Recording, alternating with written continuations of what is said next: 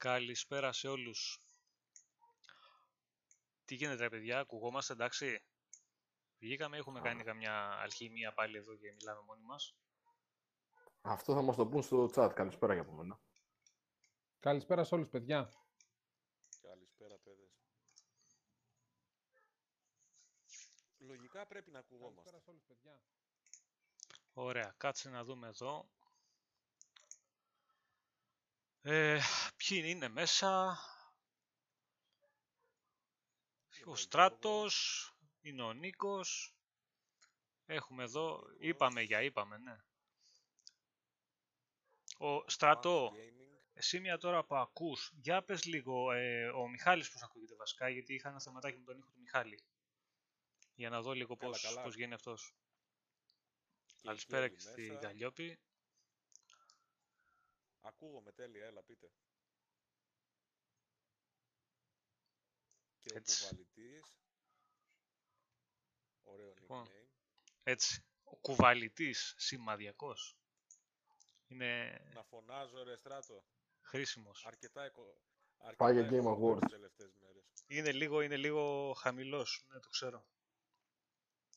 Μιχάλη φώναξε λίγο. Να το, δεν ακούγεται το Μιχάλης. Είδες, άμα σου λέω εγώ. Τι να κάνουμε παιδιά; Πες τα κάλατα τώρα που πλησιάζουν. Εντάξει, θα το φωνάζω, κάνουμε. έλα, έλα, πάμε. Θα φωνάζω. Λοιπόν, έχουμε να πούμε. Θα ξεκινήσουμε να πούμε λίγο για τις ε, προσφορές που έχουμε δει μέχρι τώρα για τη Black Friday που έχει ξεκινήσει και σκάνε τα email βροχή. Και έτσι λίγο για τις ψηφιακές, αν μας έκανε κλικ κάνα παιχνιδάκι σε καλή τιμή. Ε, θα μιλήσουμε για τις υποψηφιότητες στα Game Awards. Τι μας άρεσε, τι δεν μας άρεσε, τι λείπει, τι πιστεύαμε ότι θα έπρεπε να μπει κτλ. κτλ. Θα πούμε προς το τέλος για Scarlett και νέα γενιά, τι θέλουμε να δούμε, τι δεν θέλουμε να δούμε, τι θα θέλαμε να δούμε κτλ. κτλ. Και στο τέλος θα κλείσουμε ε, με ένα έτσι ωραίο θεματάκι, το οποίο θα μιλήσουμε λίγο έτσι μεταξύ μας μαζί σας και θα αναλύσουμε το γιατί αξίζει κάποιος να πάρει ακόμα και τώρα στην τρέχουσα γενιά Xbox. Λοιπόν, ε, Μιχάλη και Παναγιώτη, θέλετε να ξεκινήσετε λίγο με τις προσφορές εσείς που τις έχετε ξεψαχνίσει από το πρωί και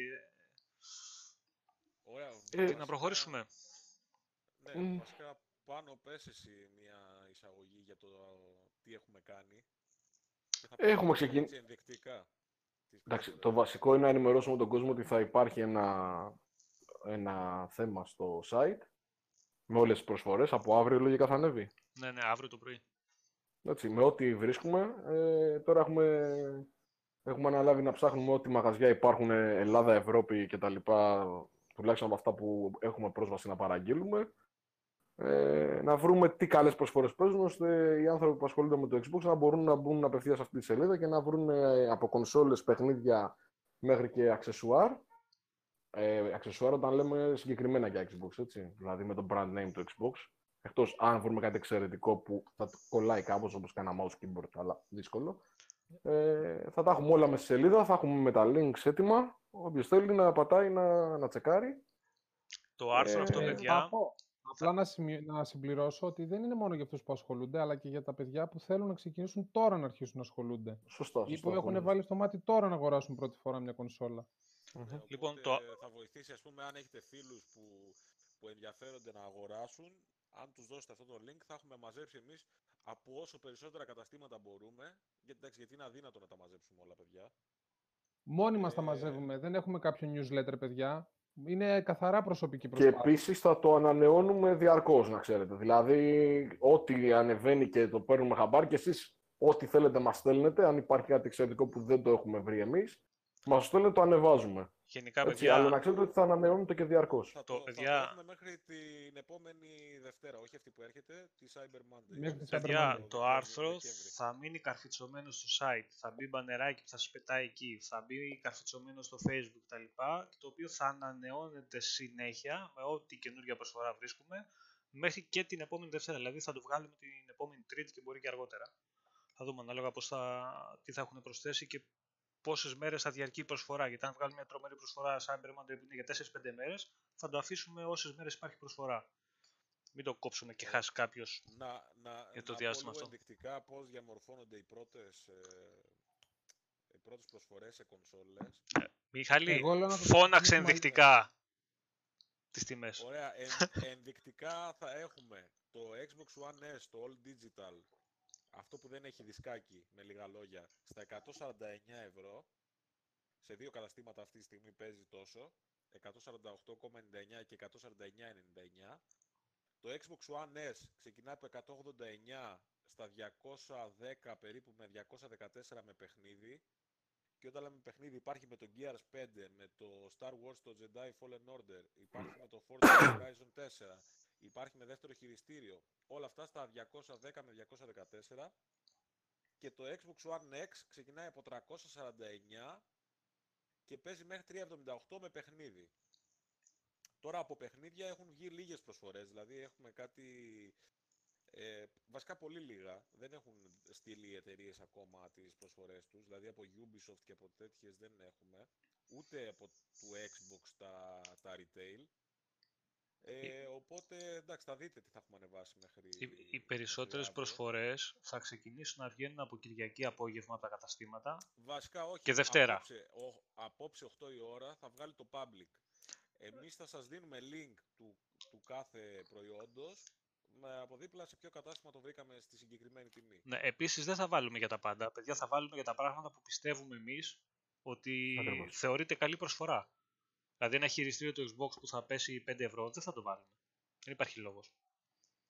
Θα βάζουμε προσφορές που αξίζουμε και θεωρούμε εμείς ότι βάσει της εμπειρίας μας τόσα χρόνια ότι παιδιά αυτό αξίζει να το πάρεις. Είναι καλή τιμή κτλ. κτλ. Μπορεί Ναι, κάποιος αλλά να πα- βρει. Παρόλα αυτά, παρόλα αυτά δεν θα βάζουμε την καλύτερη τιμή. Δεν είμαστε Scrooge. Όχι, Δηλαδή, όχι, αν όχι. δείτε, έχω, ε, αν δείτε δηλαδή ο τρόπος το έφτιαχνα, ας πούμε, έχω βάλει δύο-τρεις φορές το ίδιο προϊόν. Εσείς θα κρίνετε από πού θα το πάρετε. Μπορεί να έχει μεταφορικά, μπορεί να έχει αντικαταβολή, δεν ξέρω, δεν τα εξετάζουμε εμείς αυτά. Δεν, δεν Ε, μπορεί κάποιος να έχει κουπόνι από κάποιο Μπορούμε να μαγαζί. το κάνουμε οτιδήποτε. αυτό το πράγμα. Ναι, δηλαδή έχουν ένα-δύο ευρώ διαφορά κάποια μαγαζιά. Αυτό θα το δείτε εσείς. Ε, για- να πούμε για στο κουβαλητή, θα μιλήσουμε προς το τέλος για το Half-Life λιγάκι, το VR. Το, όλοι το έχουμε δει νομίζω το, το trailer, θα μιλήσουμε προς το τέλος γι' αυτό. Ε, Λοιπόν, για να κλείσουμε λίγο την Black Friday, να πούμε και για τις ψηφιακές προσφορές. Ε, παίζουν αρκετά καλές προσφορές, χωρίς να είναι κάτι το τρελό. Υπάρχουν ένα, δύο, τρία παιχνίδια τα οποία μπορείς να πεις ότι αξίζουν. Και αν σκεφτείτε ότι αρκετοί από εμάς κάνουν και game share, οι τιμές, αν το μοιράζεις και για δύο, είναι καλές στα ψηφιακά. Ε, δηλαδή έχουμε ας πούμε το, το GTA 5, όποιος δεν το έχει πάρει θα το πάρει τώρα, 9,80. ναι, ναι. Το Red Υπάρχει Dead το Red ε, Dead Redemption 2 2 στα στα 20. 35 ευρώ είναι η ίδια τιμή με το retail βέβαια. Αλλά εντάξει, οκ. Τα Assassin's Creed παίζουν στις τιμές που παίζουν πάντα. Δεν- Έχουμε δε- δει στις προηγούμενες ε, προσφορές. πολύ καλή παιδιά, όποιος θέλει να ασχοληθεί και παίζει Destiny. Το διάστημα αυτό έχει πολύ καλή προσφορά στο Shadowkeep και στο Forsaken. 25 20 ευρώ, ευρώ, 20 ευρώ το ένα και 15 ευρώ, 20 ευρώ το Shadowkeep και 15 ευρώ το Forsaken. Δηλαδή με 35 Ε, ευρώ όχι, καθάρισες. Εδώ, εδώ στο Επίσης- Shadow Keep υπάρχει μια επίσης η διαφορά, ε. Capcom Υπάρχει μια σημαντική διαφορά. Μπορείς να πάρεις το είναι Shadow Keep. standalone. Ναι, είναι standalone. Δεν είναι με όλο το παιχνίδι μέσα. Μην μπερδευτεί ο Σωστό, κόσμος. σωστό, Όχι, ναι. σωστό. Απλά αν το πάρεις και έχεις το προηγούμενο παιχνίδι, αφού είναι έτσι κι αλλιώς free to play το παιχνίδι, ε, μπορείς να παίξεις και το περιεχόμενο αυτό. Χάνουν, χάνουν το προηγούμενο όμως. Χάνουν το Forsaken. Ναι, ισχύει Αν- αυτό που Καταλαβαίνεις. λέει ο Βασίλης. Αν Ισχύει το, αυτό που λέει ο αν το Βασίλης. έχεις, αν το έχεις, το αγοράσει το Forsaken και αγοράσει το Shadowkeep, δεν χάνεις τίποτα. Ναι. Ναι, αλλά αν αγοράσει μόνο το Forsaken, μπορείς να, το μόνο το Shadowkeep μπορείς να μπεις από την αρχή, από το 0. Δεν χρειάζεται τίποτα άλλο. Δεν Χάνεις χρειάζεται το κάτι περιεχόμενο του παραπάνω. Forsaken απλά, παιδιά. Αυτό. Τέλος πάντων, στα Δεν 20 είναι ευρώ ότι που είναι να τώρα το είναι Shadowkeep άλφα αυτή τη στιγμή, πρόσβαση, τέλος πάντων. είναι, είναι καλή τιμούλα. Ωραία, Όπως, όπως το είδα εγώ. επίσης- Επίσης, να σας πω τώρα, η Capcom έχει βγάλει δύο πολύ καλές προσφορές στα ψηφιακά ε, και το Devil May Cry 5 και το Resident Evil 2, τα οποία και τα δύο, είναι τα- εντάξει, πήγε πολύ καλά η Capcom με αυτά τα δύο παιχνίδια φέτος. Τα έχει και τα δύο στα 19,70 αν δεν κάνω λάθος. Νομίζω ότι είναι Τόσο. πάρα πολύ καλ- καλά ε, για όποιον θέλει να τα πάρει. Και το Devil May Cry είναι και στο Game Pass. Ε, ναι, οκ. Απλά το, το λέω σαν τιμή. η Ubisoft γενικά δεν έχει κάνει τρελές προσφορές. Δηλαδή το βλέπω ας πούμε και το Division 2 στα 21 ευρώ. Εμείς το βρήκαμε σε ελληνικό κατάστημα, θα είναι στις τιμές που θα ανεβάσουμε αύριο στα 16,78 το Division 2. Ε, Μιχάλη, παρένθεση στο Division 2 έχει μέσα την Gold Edition μαζί με τα expansion που θα προσθεθούν στα 25 αν δεν κάνω λάθος ψηφιακά, το οποίο συμφέρει Ναι. πάρα πολύ. Ή 25 ή Ίσως 30. είναι καλύτερο αυτό. Αλλά αν πάει κάποιος για την απλή, υπάρχει σε ελληνικό κατάστημα 16,78. Επίσης, πολύ καλή Ε, προσφορά, παιδιά. Όποιος θέλει, ασχολείται με MMO και θέλει να παίξει το Elder Scroll Online, υπάρχει σε μια πάρα πολύ καλή προσφορά, ε, γιατί η Collector's Edition του τελευταίου ε, upda- upgrade που είχε βγει, του Elsewhere, το οποίο το δίνεις στα 26 ευρώ. Δηλαδή με 26 ευρώ παίρνεις οτιδήποτε έχει κυκλοφορήσει στο παιχνίδι μέχρι σήμερα. Ένα πακέτο τεράστιο. 26 ευρουλάκια, είναι, είναι πολύ καλό. Για όποιον ασχολείται Ε, με online παιχνίδια είναι κομπλέ. Επίσης, να προσθέσω εγώ τώρα ότι αν κάποιος πάει για Assassin's Creed, επειδή υπάρχει αρκετό κοινό σε αυτά τα παιχνίδια που ψάχνει να τα πάρει, ε, να πάει για την Gold Edition κατευθείαν, γιατί είναι στα 34 ευρώ και η απλή είναι στα 23, δεν νομίζω ότι συμφέρει. Ε, οπότε πάτε για Gold Edition εκεί κατευθείαν. Ε, τι άλλο. Η Activision δεν έχει καλές προσφορές. Ε, Α, ποτέ δεν από- είναι. στα, στα digital μιλάω τώρα, έτσι. Δηλαδή, έχει κατεβάσει τώρα τα, το Spyro the Dragon, για παράδειγμα, 8 ευρώ, 10 ευρώ, κάτι τέτοιο. Εμένα αυτό που με πείραξε, γιατί έβλεπα χθες, παιδιά, πείτε μου αν κάνω λάθος, ε, από τις προσφορές έχει βγάλει το bundle του Spiro με το Crash και έχει βάλει μόνο με το Nitro Racing bundle. Ναι, α, ναι, το Nitro Racing δεν έπεσε σχεδόν καθόλου, έχει πέσει... Και έβγαλε 10 το ευρώ. bundle, εξαφάνισε το bundle, το bundle τελείως του Crash Bandicoot με το Spiro ε, και έχει βάλει μπα- ε, bundles μικρά τώρα του ή το Spiro με το Nitro Racing ή του Crash με το Nitro Racing; Να απαντήσουμε λίγο και στο chat ε, που λέει ο κουβαλητής πότε αρχίζει το Black Friday. Το Black Friday κανονικά είναι 29 Νοεμβρίου, αλλά στην πραγματικότητα είναι επειδή είμαστε Ελλάδα και είμαστε καινοτόμοι, Ε, έχει εβδομάδα. ξεκινήσει ήδη. Και είναι μια εβδομάδα, δεν είναι μια μέρα. Λέει ο Ανδρέας, λέει ο ήχος είναι χαμηλά, λέει ίσα που ακούμε. Τι να κάνω ρε. Παιδιά, θα τα ανεβάσω εγώ λίγο ακόμα. Τα παιδιά, απλά οι δύο, Μιχάλη και Παναγιώτη, μιλάτε λίγο πιο χαμηλά γιατί ή απομακρυνθείτε λίγο από τα μικρόφωνα γιατί θα γίνετε μαγελιό. Περίμενε. Ε, τώρα σε αυτή την ένταση που μιλάω, Είσαι δυνατά πολύ. Εγώ σε είμαι ακούω πολύ δυνατά. δυνατό. Έτσι, μίλα έτσι όπως είσαι εκεί. Στο ψιθυριστό, καλά είσαι. Στο ψιθυριστό, οκ. Εντάξει, αισθησιακό θα το κάνουμε. Έτσι. Ωραία. ε, εντάξει, νομίζω βασικά αυτά είναι τις προσφορές. Υπάρχουν παιχνίδια να πάρετε. Μην Για- ξεχνάτε για να όποιον έρθει θέλει στο να βρει- Digital. παιχνίδι θα βρει στις προσφορές. Είναι 550 παιχνίδια. Ε, απλά δεν είναι τόσα πολλά που θα πεις πάρ' το τώρα με κλειστά μάτια και γιατί δεν θα το ξαναβρεις. Πάνω κάτω είναι στις προσφορές που έχουμε δει και σε, και σε άλλες περιόδους, ρε παιδί μου. Σε ίδιες τιμές παίζουν τα περισσότερα. Επίσης να πάρετε όποιος δεν έχει παίξει το Way Out να παίξει. Γιατί εγώ το τελείωσα χθες και έπαθα ένα εγκεφαλικό. Εντάξει, ή βάλτε EA Access. Ναι, δεν αξίζει. Κάνει 10 ευρώ 9,89 και με 20 ευρώ βάζετε ετήσιο τώρα 25 ευρώ ετήσιο ή access και το παίζετε και αυτό. Ό,τι θέλετε. Πλάκα πλάκα όμως, τι παιχνιδάρα είναι αυτό ρε παιδιά; Τι Ωραία. παιχνιδάρα είναι αυτό; Τρομερό συνέστημα. για, για το είδος του είναι πολύ καλό. Βασικά δεν μπορείς να διανο... Μπορεί να είναι EA Publishing έτσι, αλλά είναι ένα indie παιχνίδι. Είναι πολύ καλύτερο από πολλά άλλα indie. Παιδιά, που έχει τρομερή θέλουν απλά σκηνοθεσία, Μια ιστορία. τρομερό σενάριο, gameplay όσο, ε, τόσο όσο, ούτε κοιτάς, ούτε κάθεσαι, ούτε ε, σε πιάνει να σου τρώνε τα χέρια στο χειριστήριο. Όχι, και οδηγάς αυτοκίνητα είναι και πυροβολάς. Και τρομερή ισορροπία στο παιχνίδι, σε, ό- σε όλους τους τομείς και στο τέλος μένεις χαζός. Δηλαδή, ε, εντάξει, παίχτε το, όποιος δεν το έχει παίξει, γιατί και εγώ τα θεωρούσα λίγο υπερβολικά αυτά που άκουγα. Ε, παιδιά, παίχτε το, αξίζει, είναι προσωπικά για μένα από τα καλύτερα παιχνίδια που έχω παίξει φέτος.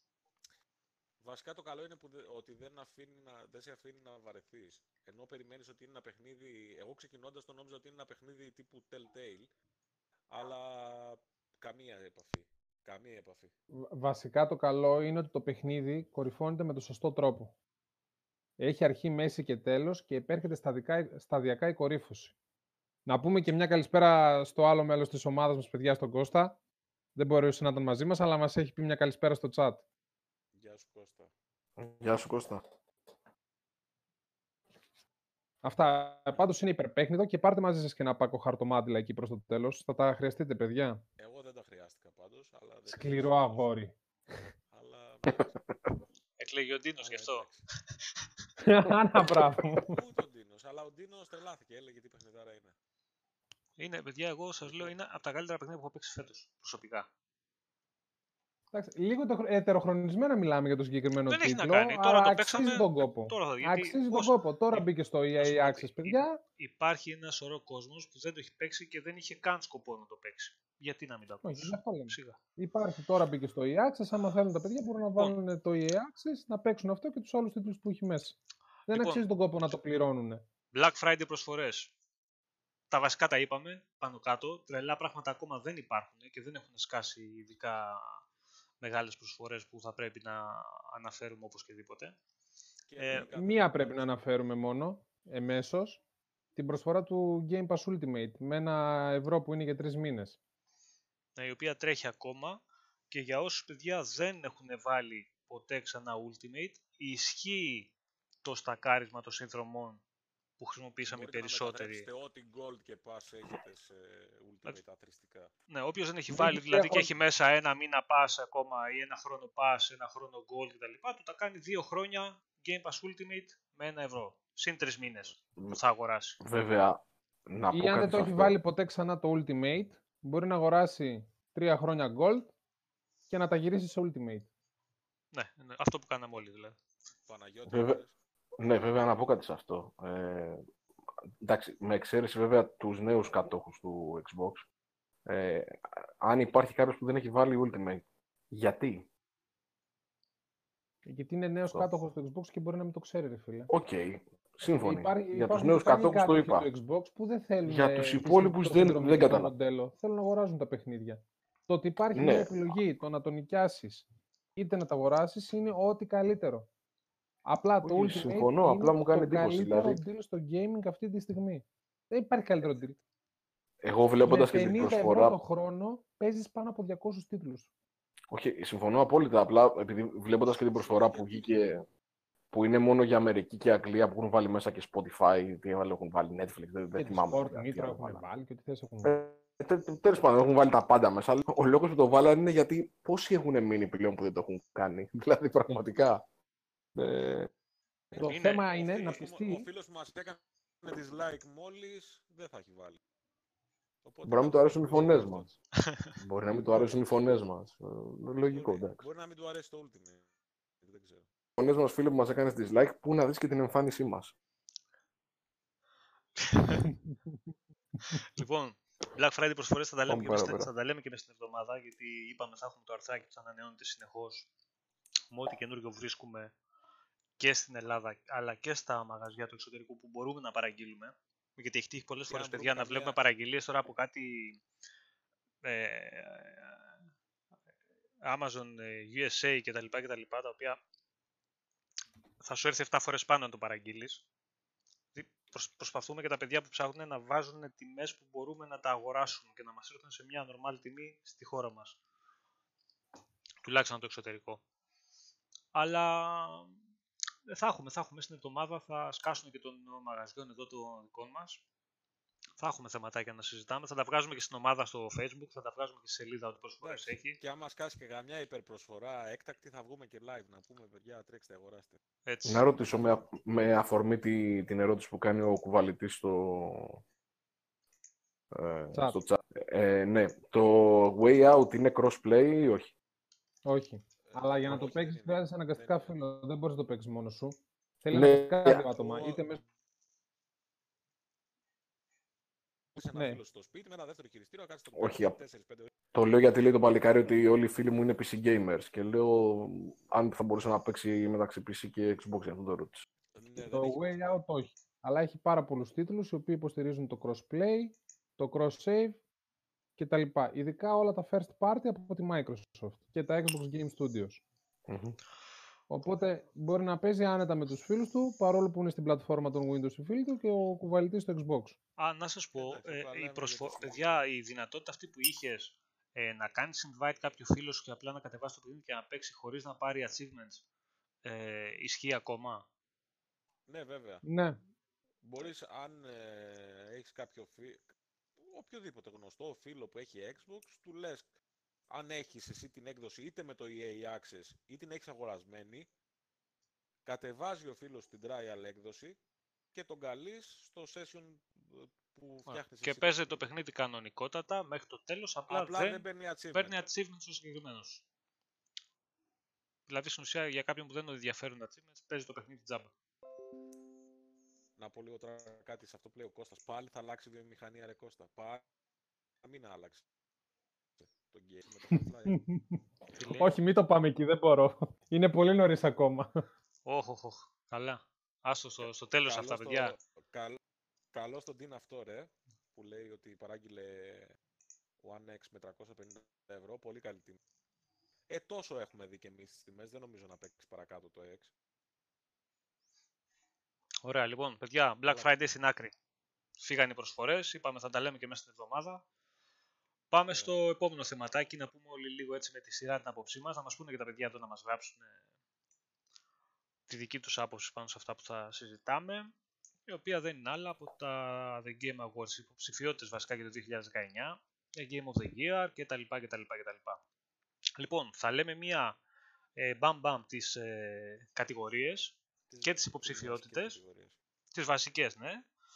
Και θα λέμε λίγο την άποψή μας, οκ, ποιο βλέπουμε, ποιο λείπει, ποιο θα θέλαμε να είναι κτλ. κτλ. Μιχάλη, Μια θες να παρένθεση ξεκινήσεις; πριν ξεκινήσουμε. Χωρίς να απολωθεί το κλίμα. Όχι μωρέ, τι να απολυθεί Α, σιγά. απαραίτητα. όχι, όχι. Όχι. Τι να πω, Μια- τι είναι, μια παρένθεση εμείς θα πριν απολύσουμε ξεκινήσουμε. κλίμα. Γιατί, επειδή έχει πάρει 9 υποψηφιότητες στο Death Stranding. Σιγά, Δέκα, δέκα. δέκα.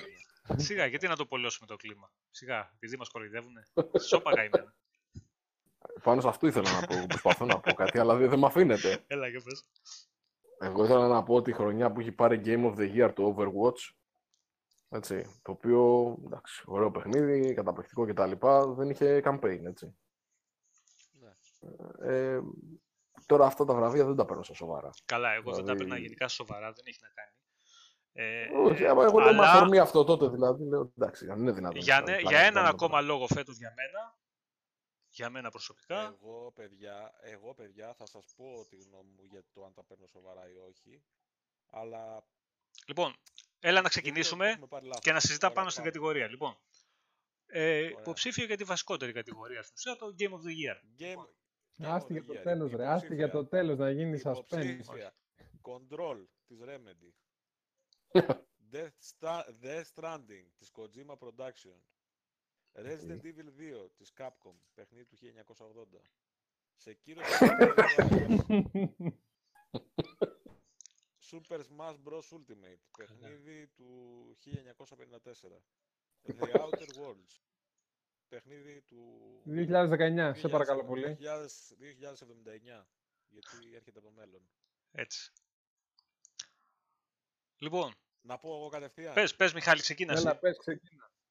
Λοιπόν, εγώ θα συ- συμπάσχω με το φίλο τον Πάνο τον Μπάχο και υποστηρίζω σε κύριο Santos Die Twice. Μιχάλη, αδελφέ μου. Λοιπόν, να, να τα πω αντικειμενικά πώς είναι τα πράγματα, έτσι. Θεωρώ ότι το Control δεν θα έπρεπε να είναι καν σε αυτή τη λίστα. Το έχω παίξει, το έχω κάνει review, έχω πει τα θέματα που έχει, έχουμε πει τα τεχνικά θέματα που είχε στις κονσόλες. Και τα έχει Ε, ακόμα, Μιχάλη. Ωραία. Μάλλον αυτοί που το έβαλαν υποψήφιο το έβαλαν επειδή έπαιξαν με RTX κάρτα γραφικών. Δεν ξέρω τι έκαναν αυτοί. Με Ray Tracing, Τώρα ρε. το- Ναι, αυτό εννοώ. Ε, τώρα το Death Stranding. OK. ε, θέλω να κάνω ένα σχόλιο. Αυτοί που ψηφίζουν για τις υποψηφιότητες, αλλά και να βγάλουν τα βραβεία, γιατί το κοινό ψηφίζει μόνο σε ποσοστό 10%, έτσι να το ξέρουν και τα παιδιά, το 90%, που, α- το, το 90% της απόφασης ε, προέρχεται από 80 gaming sites που είναι μέσα το IGN, το Giant Bomb, το GameSpot, το Stevivor, όλα αυτά. Λοιπόν, και αναρωτιέμαι εγώ τώρα. Αυτά τα 80 sites δεν είναι τα ίδια τα οποία ε, κατά κύριο λόγο βαθμολογούν τα παιχνίδια στο Metacritic. Τα ίδια είναι, τι ρωτάς. Ωραία. Πώς γίνεται λοιπόν, και δεν βάζω μόνο το Gears για να μην ακουστεί ότι λόγω Xbox λέω το... Όχι να ακουστεί, πρέπει φίλε τον Gears Θα 5. το, θα το πω μετά. Λέω Ναι. τώρα, το Devil May Cry με 89 Metacritic και διθυράμβους από όλα αυτά τα site. Δεν είναι υποψήφιο, αλλά είναι το Death Stranding του 83 και το Control του 81. Οι ίδιοι άνθρωποι το βαθμολόγησαν έτσι, οι ίδιοι άνθρωποι το, το πρότειναν για Game of the Year. Υπάρχει κενός στη λογική μου ή στη λογική τους; Ρε φίλε, ποιο κενό; Έχουν βάλει υποψήφιο, επειδή πρέπει να μπει και ένα παιχνίδι της Nintendo, το Super Smash Bros. Γιατί δεν γίνεται να μην μπει και ένα παιχνίδι. Δηλαδή σου πιάνει μία θέση σε αυτή την κατηγορία, το Super Καλώς- Smash Bros. καλώς μπήκε. Δεν, Καλώς όχι, δεν μπήκε καλός ρε φίλε. Να είναι όλα αυτά που πρέπει να είναι μες στην κατηγορία και μετά να βάλουν. Είναι έξω το Gear στο Όχι, 5 το για να Super- μπει το το- Super το Smash Super- Bros. Εγώ δεν θα σου πω να βγει το Το Death Super Stranding. Smash Bros. είχε καλή βαθμολογία. Δεν Το με Control ενδιαφέρει. Το Smash Bros. είναι καλύτερο από παιχνίδι από το Control πάντως. Παιδί μου, δεν με ενδιαφέρει εμένα. Εγώ όταν θα τα βάλω δίπλα σαν παιχνίδι και θα κάτσω να τα δω σε μια τηλεόραση, εγώ που είμαι άσχετος, και θα δω το Death, το Death Stranding, λέω, το Smash Bros. Με το Gears 5 και θα μου πούνε αυτό είναι υποψήφιο για παιχνίδι χρονιάς και αυτό δεν είναι, θα του ρίξω μπουνιά στο μάτι. Όποιος μου το πει.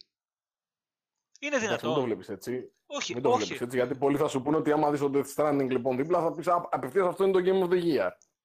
όχι, το είδα δίπλα και δεν το είπα. Δεν είπε, δεν είπε ο Πάνος ότι το Game of the Year είναι το Gears Παιδί 5. μου, δεν Είπε γίνεται, ότι αυτό δεν δεν, γίνεται. είναι υποψήφιος. Εγώ Δεν λέω γίνεται ότι να δεν είναι το είναι, ένα. δεν είναι θέμα κριτηρίου.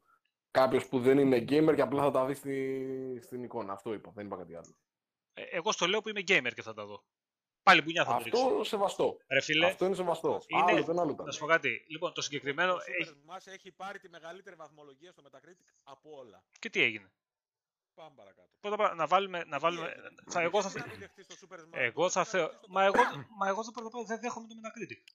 Ας ξεκινήσουμε από εκεί. Το Metacritic το θεωρώ μια ιδέα. Άλλο αυτό. Μια ιδέα είναι. Όταν υπάρχουν ναι, site τα οποία βάζουν την ψηλότερη βαθμολογία για να μείνουν στην κεντρική σελίδα και να φαίνονται και site που βάζουν τη μικρότερη από όλους πάλι για να μείνουν στην κεντρική σελίδα και να φαίνονται και reviews παιχνιδιών που παίρνουν user score από 17-170.000 reviews που παλεύουν οι μεν με τους δεν καμένους να το κρατήσουν χαμηλά ή ψηλά, όχι ρε φίλε, δεν θα το πάρω σοβαρά ποτέ. Όπως δεν θα πάρω σοβαρά και αυτά τα βραβεία. Που κάποιος αποφάσισε ότι το Gears 5 δεν είναι υποψήφιο. Δεν θα σου λέω εγώ να το πάρει. Δεν είναι υποψήφιο. Για να είναι το Resident Evil 2 που είναι ένα remake παιχνιδιού 20 χρονών. Που είναι παιχνιδάρα, δεν λέω. Αλλά είναι remake. Golden Joystick, ας πούμε, στα Golden Joystick Awards ήταν το Gears 5 υποψήφιο. Αλλά το πήρε το Resident Evil 2. Ναι, καλά, άστο ας τώρα. Μην συζητάμε και τώρα και για άλλα. Εδώ μιλάμε για τις υποψηφιότητε που βλέπουμε εδώ. Είναι αδιανόητο για μένα, όχι επειδή είναι παιχνίδι του Xbox, επειδή το έχω παίξει και το έχω δει και έχω δει και όλα τα υπόλοιπα. Να μην είναι υποψήφιο αυτό το παιχνίδι. Δηλαδή με ποια λογική; Τουλάχιστον, τουλάχιστον υπάρχει υποψηφιότητα από παιχνίδι του ε, Xbox Game Xbox Studios. Studios, το The Outer Worlds, παρόλο που δεν είναι αποκλειστικό. Παιδιά, μένα- εγώ- για μένα τα δύο- Αυτό είναι το Game of the Year. από αυτή, την, προσωπικά. από αυτή την κατηγορία τα δύο παιχνίδια που είναι υποψήφια πραγματικά και το αξίζουν ε, για μένα να είναι εκεί με τα μπούνια είναι το Sekiro και το Και The το Outer The Worlds. Outer Worlds. Αυτά τα δύο. Όλα Εδώ τα έχω άλλα βγει- και να έχω λείπανε βγει πλήρως, παιδιά. και να ήταν και Μισό να λεπτό, λείπανε μισό μάλλον. λεπτό, παιδιά, Μισό λεπτό, μισό Δεν μου λεπτό. έκανε Ο Βαλτής εντύπωση. λέει ότι εφόσον δεν πούλησε, λέει δεν το βάλαν στα Game Awards. Γιατί το Death Stranding πούλησε; Ποιο δεν πούλησε; Το Gears 5. Το- Το Gears όχι. 5, το Gears 5 Πούλησε παραπάνω από το Gears παίζει να 4. πούλησε περισσότερο από το Death Stranding και να είναι και σε συνδρομητική υπηρεσία που οι μισοί το παίξανε τσάμπα.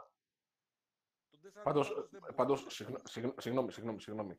Ε, δεν έχει να κάνει το τι πουλάει, Όχι, γιατί αλλιώς το. απλά ге- Μισό λεπτό, συγγνώμη.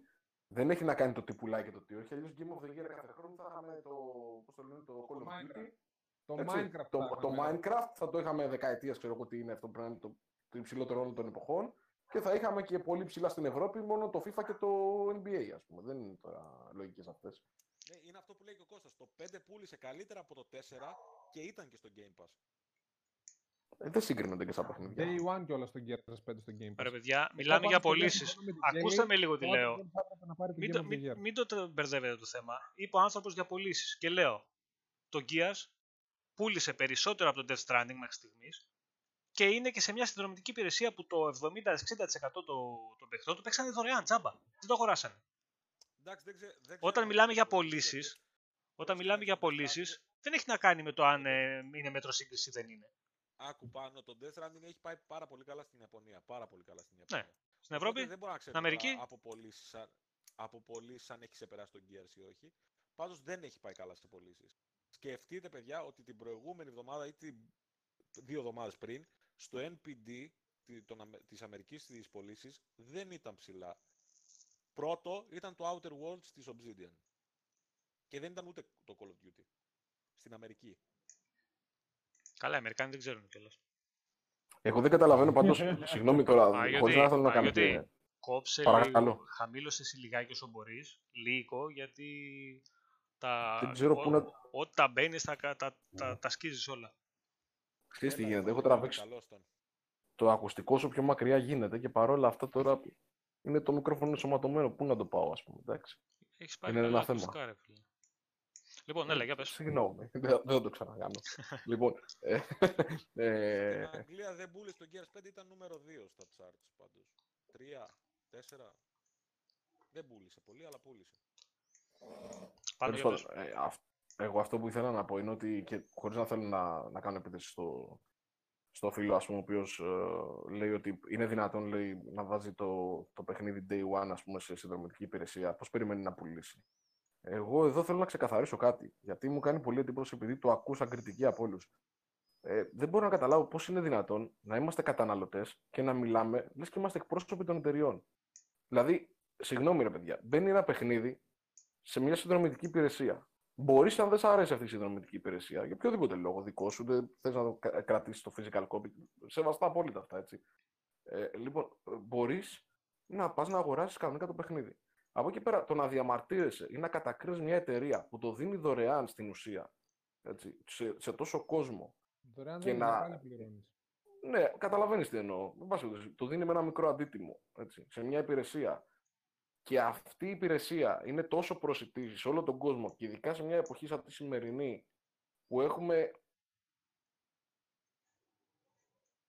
κάποια οικονομικά θέματα, λίγο πολύ όλοι, μου φαίνεται περίεργο. Είναι, δηλαδή, δεν μπορώ να καταλάβω αυτού του είδους την κριτική. Ειλικρινά. Ε, Εγώ μόνο χαρούμενος νομίζω ότι πρέπει να είναι κάποιος για αυτό που συμβαίνει. Έστω αν δεν συμφωνεί ή δεν τον ενδιαφέρει σε προσωπικό επίπεδο που αυτό είναι κατανοητό. Δηλαδή, και εγώ, ας πούμε, αν ήταν ο πατέρας μου εκατομμυρίουχος και μου παρήχε χρήματα ή εγώ ήμουν εκατομμυρίουχος, δεν θα ασχολούμουν με συνδρομητικές υπηρεσίες. Δεν θα με ενδιέφερε. Θα λέγα ότι βγαίνει αυτό. Αλλά από εκεί και πέρα, για ποιο λόγο να κάνουμε κριτική σε μια εταιρεία για αυτό το πράγμα; Δηλαδή, δεν σε ενδιαφέρει, OK. Okay. Έχει κάποιους λόγους να μην σε ενδιαφέρει. Σεβαστό απόλυτα κτλ. Αλλά ε, δεν το καταλαβαίνω. Αλλά θέλει να μας απαντήσει κιόλας δηλαδή. Πραγματικά. Παναγιώτη, να σου πω εγώ κάτι άλλο. Ναι, Σου ναι. δίνει την επιλογή. Θες να το κατεβάσεις, να το δεις και να το παίξεις μέσω του Game Pass, παίξ' το. Θες να το αγοράσεις, αγόρασέ το.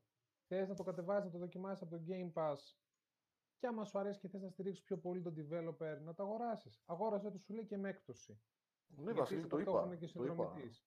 Έχεις απόλυτο δίκιο. Συμφωνώ απολύτω. Δεν, Κατάλαβες. δεν το Ε, συζητάω. Έχουμε επιλογές άπειρες. Δεν καταλαβαίνω γιατί μπαίνουμε στην οτροπία να, να μιλάμε ως επιχείρηση και να λέμε ότι μα είναι λάθος η Όχι, κίνηση το, να το και βάλει το κτλ. παιδί, δεν, δεν πρόσεξε και το Ε, παιδί δεν κάνω προσωπική μιλάει σαν επίθεση, έτσι. επιχείρηση. Το, τόνισα, το απλά, τόνισα. θεω- Δεν είναι... ναι, απλά υπάρχει γενικότερα ένα κλίμα στην Ελλάδα, υπάρχει μια πα- παραφημολογία, ας το πούμε, ότι σου λένε «Α, από την ώρα που το παιχνίδι μπαίνει στο Game Pass, εσύ δεν στηρίζεις τον developer για να φτιάξει αργότερα κάτι καλύτερο και ότι θα φτιάχνουν πιο μικρά παιχνίδια, μικρότερης Μμμ. ποιότητας και μικρότερης αξίας, με αποτέλεσμα σου λέει αυτή η υπηρεσία να καταστρέφει το gaming μακροπρόθεσμα. Όχι, παιδιά, δεν είναι Μάλιστα. έτσι. Ε, Δεν μισό, είναι μισό έτσι. λεπτό. Μισό λεπτό. Μισό λεπτό λίγο, μισό λεπτό το λίγο. Netflix βγάζει τα λεφτά του Αυτό πίσω πάω από να πω, κάτι περίμενε, εκατομμύρια περίμενε. που επενδύει για να φτιάξει τη σειρά Witcher. Όχι, τώρα αυτή τη στιγμή ο κουβαλητής θέτει ένα πολύ ωραίο ερώτημα. Βγάζει τα λεφτά πίσω η εταιρεία για το παιχνίδι τη στιγμή που το εκδίδει Ναι, κατευθείαν αυτό, την πρώτη. αυτό Ναι. λέω κι εγώ. Οι πρώτες, τα πρώτα στοιχεία δείχνουν ότι το Game Pass αυτή τη στιγμή έχει περίπου 9,5 εκατομμύρια ενεργούς συνδρομητές το μήνα. Άρα τα λεφτά της μάλλον τα βγάζει. 9,5 Γιατί- εκατομμύρια είναι το τελευταίο που έχουν πει. Ναι, Ε, εγώ θέλω να πω. τα λεφτά να, της τα να βγάζει. προσθέσω κάτι. Πρόσεξε λίγο. Ναι. Κάτσε λίγο ρε Πάχο, μισό λεπτό. Συγγνώμη, συγγνώμη, συγγνώμη. Ωραία. Αυτό το πράγμα οδηγεί μόνο σε αύξηση των συνδρομητών μακροπρόθεσμα. Και όσο προστίθονται σε μια υπηρεσία τίτλης εισαξίου ή και παρόμοιο, ίσως και λίγο κατώτερο επίπεδο του Gears του 5, εμένα προσωπικά δεν μου πάει, όχι το χέρι, η καρδιά να πατήσω cancel σε αυτή τη συνδρομή.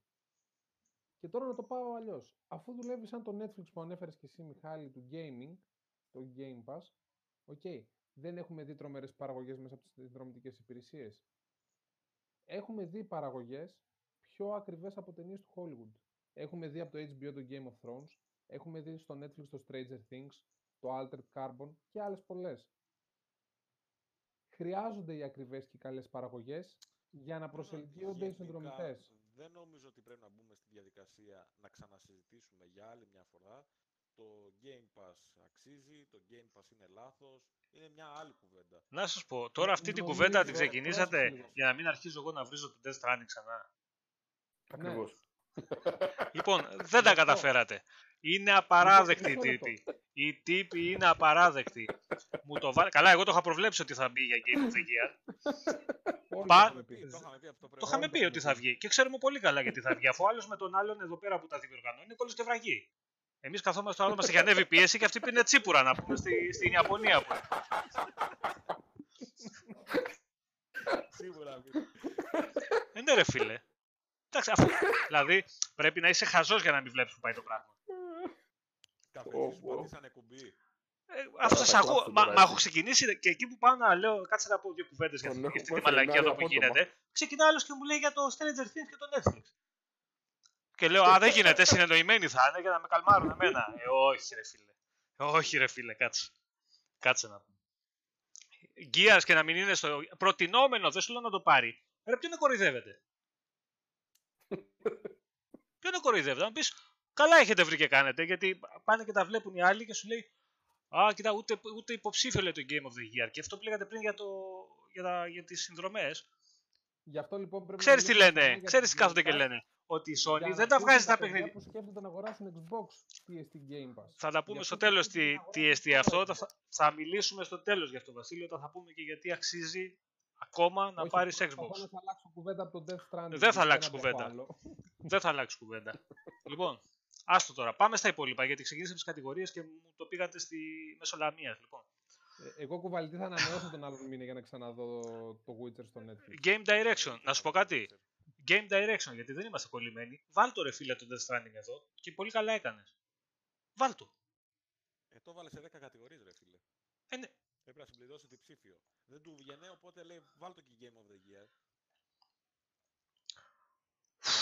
Έτσι Θα έγινε. με σκάσετε ρε Βρήκανε πούστη. τις 9 κατηγορίες και λένε ποια θα είναι η δέκατη; Game of the Year. Δεν μπορούσαν να τον βάλουν καλύτερο streamer της χρονιάς ή καλύτερη ομάδα e-sports. Ε, Οπότε σου λένε βάλ τον Game Μαλάκα, of the Τι Year. έγινε, να σου πω, να κάνεις φέτος- το αριθμό που μεταφέρει τα πακέτα. Φέτος Μπικικίνη δεν θα έπεσε έβαλε. από κανένα, από κανένα indie studio να προωθήσουμε. Τι έγινε; Γιώργο, Γιώργο, μόνο Kojima. Μια φορά τα 6 χρόνια θα παίζουμε παιχνίδια. Μόνο Kojima, τίποτα άλλο. Όπως το λες. δεν ξαναπέζουμε άλλο παιχνίδι. Μια φορά Παιδιά, τα 6 είστε- χρόνια. Και θα Είστε παίζουμε πολύ μόνο κακοί παιχνίδια. όλοι σε αυτό το chat.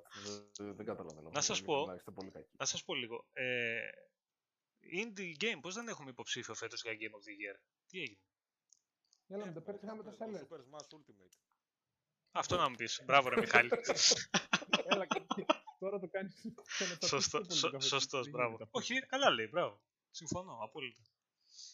Δηλαδή είναι, Είναι indie πολύ το απ- disco, είναι, είναι indie το Disco Elysium και δεν είναι indie το Super Smash Bros. Έλαντε. Είναι Έλαντε. indie Ε. το Ori και, δε, και δεν είναι indie το Luigi's Mansion 3. Όχι. Είναι AAA το Luigi's Mansion 3 και δεν Έχεις είναι δίκιο. το Τώρα, Ori. τώρα τι να πω, έχεις δίκιο. Πάω για καφέ. Τώρα εντάξει. Νομίζω ότι ο λόγος που δεν μπήκε υποψήφιο indie φέτος είναι γιατί αν έμπαινε το Disco Elysium Θα το έπαιρνε. ε, θα τα σάρωνε όλα, ναι, ακριβώς. Οπότε Συμφωνώ, ε, δεν το συμφωνώ. βάζουμε Το και οποίο, παιδιά, ε, καθαρίζουμε το να, να έχει Συμφωνώ περισσότερες απόλυτα. πιθανότητες τουλάχιστον το Death Stranding. όσοι δεν Τα- έχετε... τουλάχιστον Εγώ το έβαλα λίγο να το παίξω, το Disco Elysium, παιδιά, εντάξει δεν υπάρχει αυτό το παιχνίδι. Νομίζω Όλοι το ίδιο λένε, όλοι. μόνο από την αισθητική του και μόνο Ακριβώς. από το ύφος του ε, είναι Game of the Year. Περιμένετε Απλά να μην έρθει στο μπερδέψουμε Xbox. Τα παιδιά, μισό λίγο αυτό. Να μην μπερδέψουμε τα παιδιά, να πούμε ότι προς στιγμή είναι μόνο για να υπολογιστή, αλλά θα έρθει και Ναι, στις ναι. κονσόλες. Μέσα στο 2020 έχει ανακοινωθεί ότι θα έρθει το port. Και για, για το Xbox. Xbox One και για, Και για PS4. PS4, ναι. Switch, PS5, ξέρουμε Switch, τίποτα. δεν ξέρω. Δεν ξέρω. Σιγά. Switch θα έρθει στο επόμενο, στο Switch Pro. Στο 2. Γιατί δεν το σηκώνει αυτό, ναι. Καλά, γιατί γελάτε; Γιατί θέλω να σε μπριζώσω γι' αυτό. δεν τον ακούς τι λέει. Μα αυτό Ω. είναι αλήθεια. Ναι. Ε, Εντάξει, δεν νομίζω ότι δεν το τρέχει. Εδώ Η τρέχει δύναμη- το Witcher 3. Κα- Πόσο τρέχει το Witcher 3. Με γραφικά του PlayStation 1. Ποιο Witcher 3, ε, που το είδα τις προάλλες νομίζω ήταν Super Mario. Άσε μας ρε Παναγιώτη. 3-20. Με, γρα... με γραφικά του PlayStation 1 του τρέχει. Αυτό, έτσι, ξέ, ξέρεις, πο- ξέρεις πώς το έδειχνε; Πώς βάζω κάτι φορές βίντεο και έχει κολλήσει γραμμή και παίζει σε 2.40 και λέω τι έγινε, αυτό; ρε, τι, τι βίντεο είναι αυτό; Έτσι έβλεπα Ναι, το... Είναι δυνατόν. Εντάξει, βέβαια καλό είναι μπορεί κάποιος Ναι. Ε, να το παίξει, Παιδιά, είναι Αλλά- τραγικό το Witcher στο Switch. Τραγικό. αλλά η τουλάχιστον. ποιότητά του είναι Τραγικό. ελεηνή, εντάξει. Εγώ να Μα ρωτήσω δε- κάτι είναι τώρα. όλα. Τέλος πάντων. Να ρωτήσω Ακόμα κάτι λίγο λίγο την τώρα. κουβέντα, Το, το Super Smash ε, δεν θα μπορούσε να αντικατασταθεί από το Astral Chain. Αν ήθελαν να έχουν υποψήφιο παιχνίδι της Nintendo. Ναι. Άνετα. Δεν Ναι. θα έπρεπε. Για μένα Λέω ναι. τώρα. Ναι, αλλά είναι σήμα κατά Για τεθέτ, μένα, ρε ναι. φίλε. Κατάλαβες τι Ε, γίνεται. επίσης, πολύ καλύτερο είναι το Fire Emblem. Ναι. Αλλά Ναι, και αυτό. το Super Smash Bros. είναι σήμα κατά τεθέν. Εταιρείας, Φαίνεται κονσόλα ότι- κτλ. Φαίνεται, φαίνεται Το- ότι εκεί ακολούθησαν το Metacritic. Στα υπόλοιπα το ξέχασα. Τέλος Mm. πάντων, ναι. Καλά.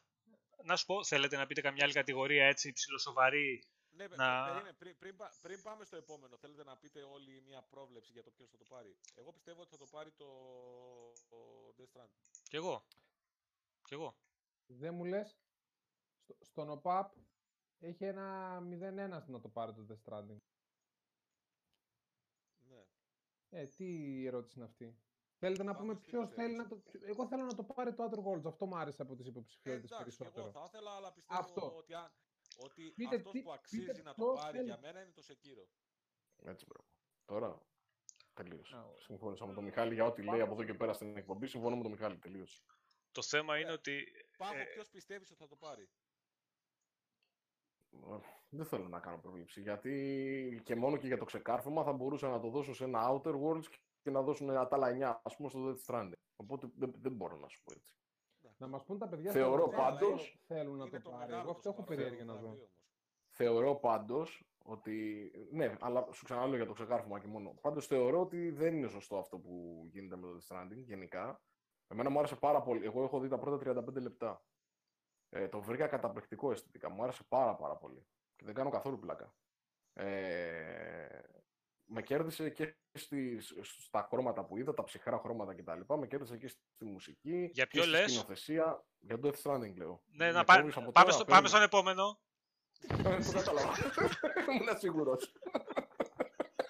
Ε, για το Death Stranding, θα σου- θα- για το Death Stranding θα σου πει η Κέλλη. Που, ε,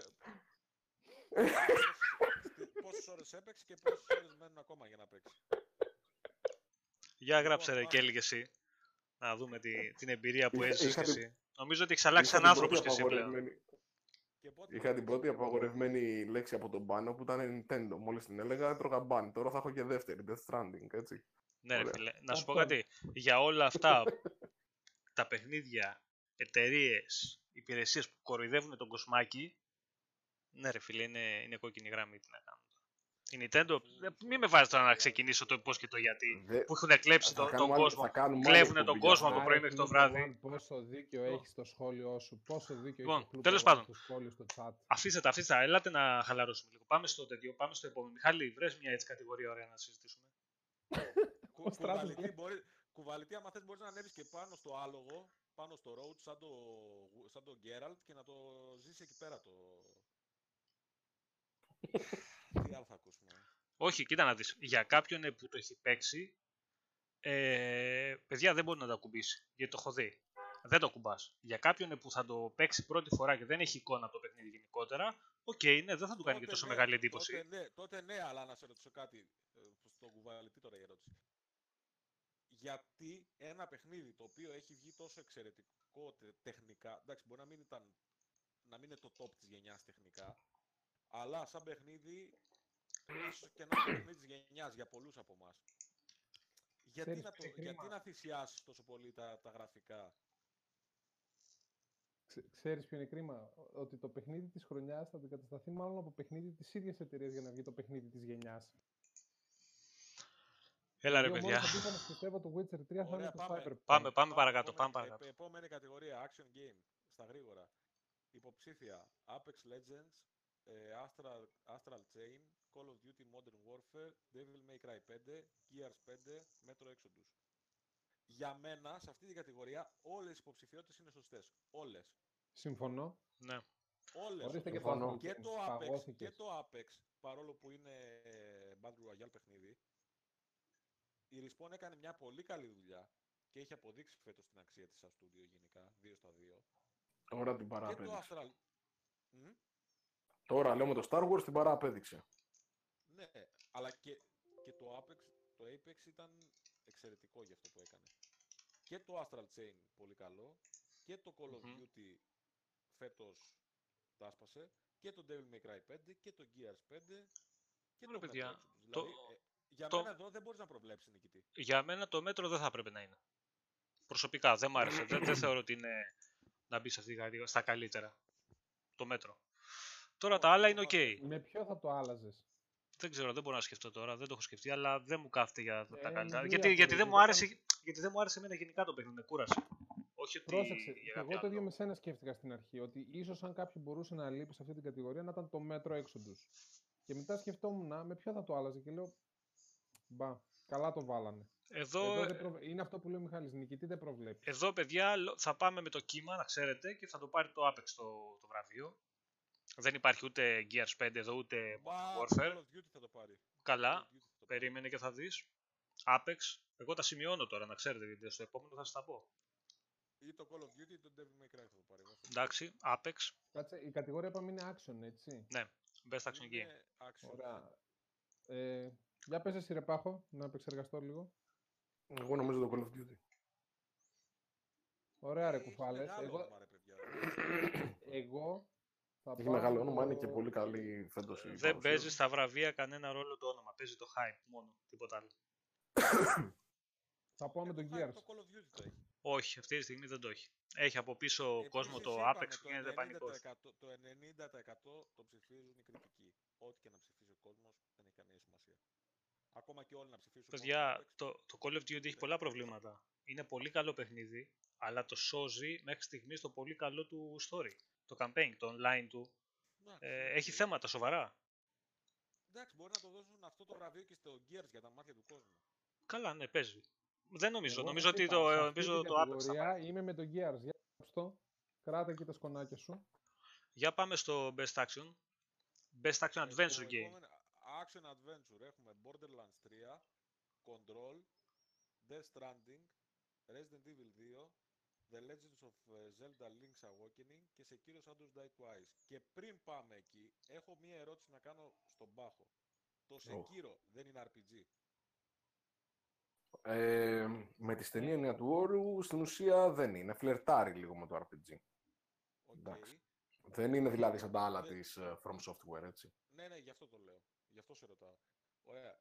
Και επίσης, δεύτερη απορία γενικά προς όλους. Το Death Stranding, ρε παιδιά, δεν είναι social stranding game. Γιατί είναι υποψήφιο για action adventure; Να σου πω κάτι. Αλλά αυτό ε, είναι αστείο τώρα. όχι, όχι, δεν είναι. Γιατί όταν σου Όχι, πέσουν γιατί τα το πακέτα από την Kojima πλάτη. είναι άλλο genre. Ρε φιλέ, όταν σου πέφτουν τα πακέτα από την πλάτη, θες πόση ώρα να σκύψεις, μάζεψε. Βάλε, ξαναδέσε στην πλάτη. Κάνε. Τόσο δράση έχει μέσα. Ε, εντάξει, Εδώ, τώρα αφού, γίνεσαι αφού, κακός. όχι ρε φίλε, αφού, αφού ξεκινάει να ξανασυνεχίσει το δρομολόγιο του άνθρωπος και έχει γίνει μουσική μαθανιδρότα. Εντάξει, ναι, μην το, μην το ξετυλίζουμε, αλλά. ρε παιδί μου, εγώ, εγώ το λέω σοβαρά τώρα γιατί ο Kojima είπε ότι είναι νέο genre και ότι θα υπάρχουν παιχνίδια πάνω σε αυτό στη συνέχεια κτλ. Και οπότε με ξενίζει λίγο το ότι είναι υποψήφιο σε ένα συγκεκριμένο είδος. Ε, δεν προλάβαν να φτιάξουν το καινούριο.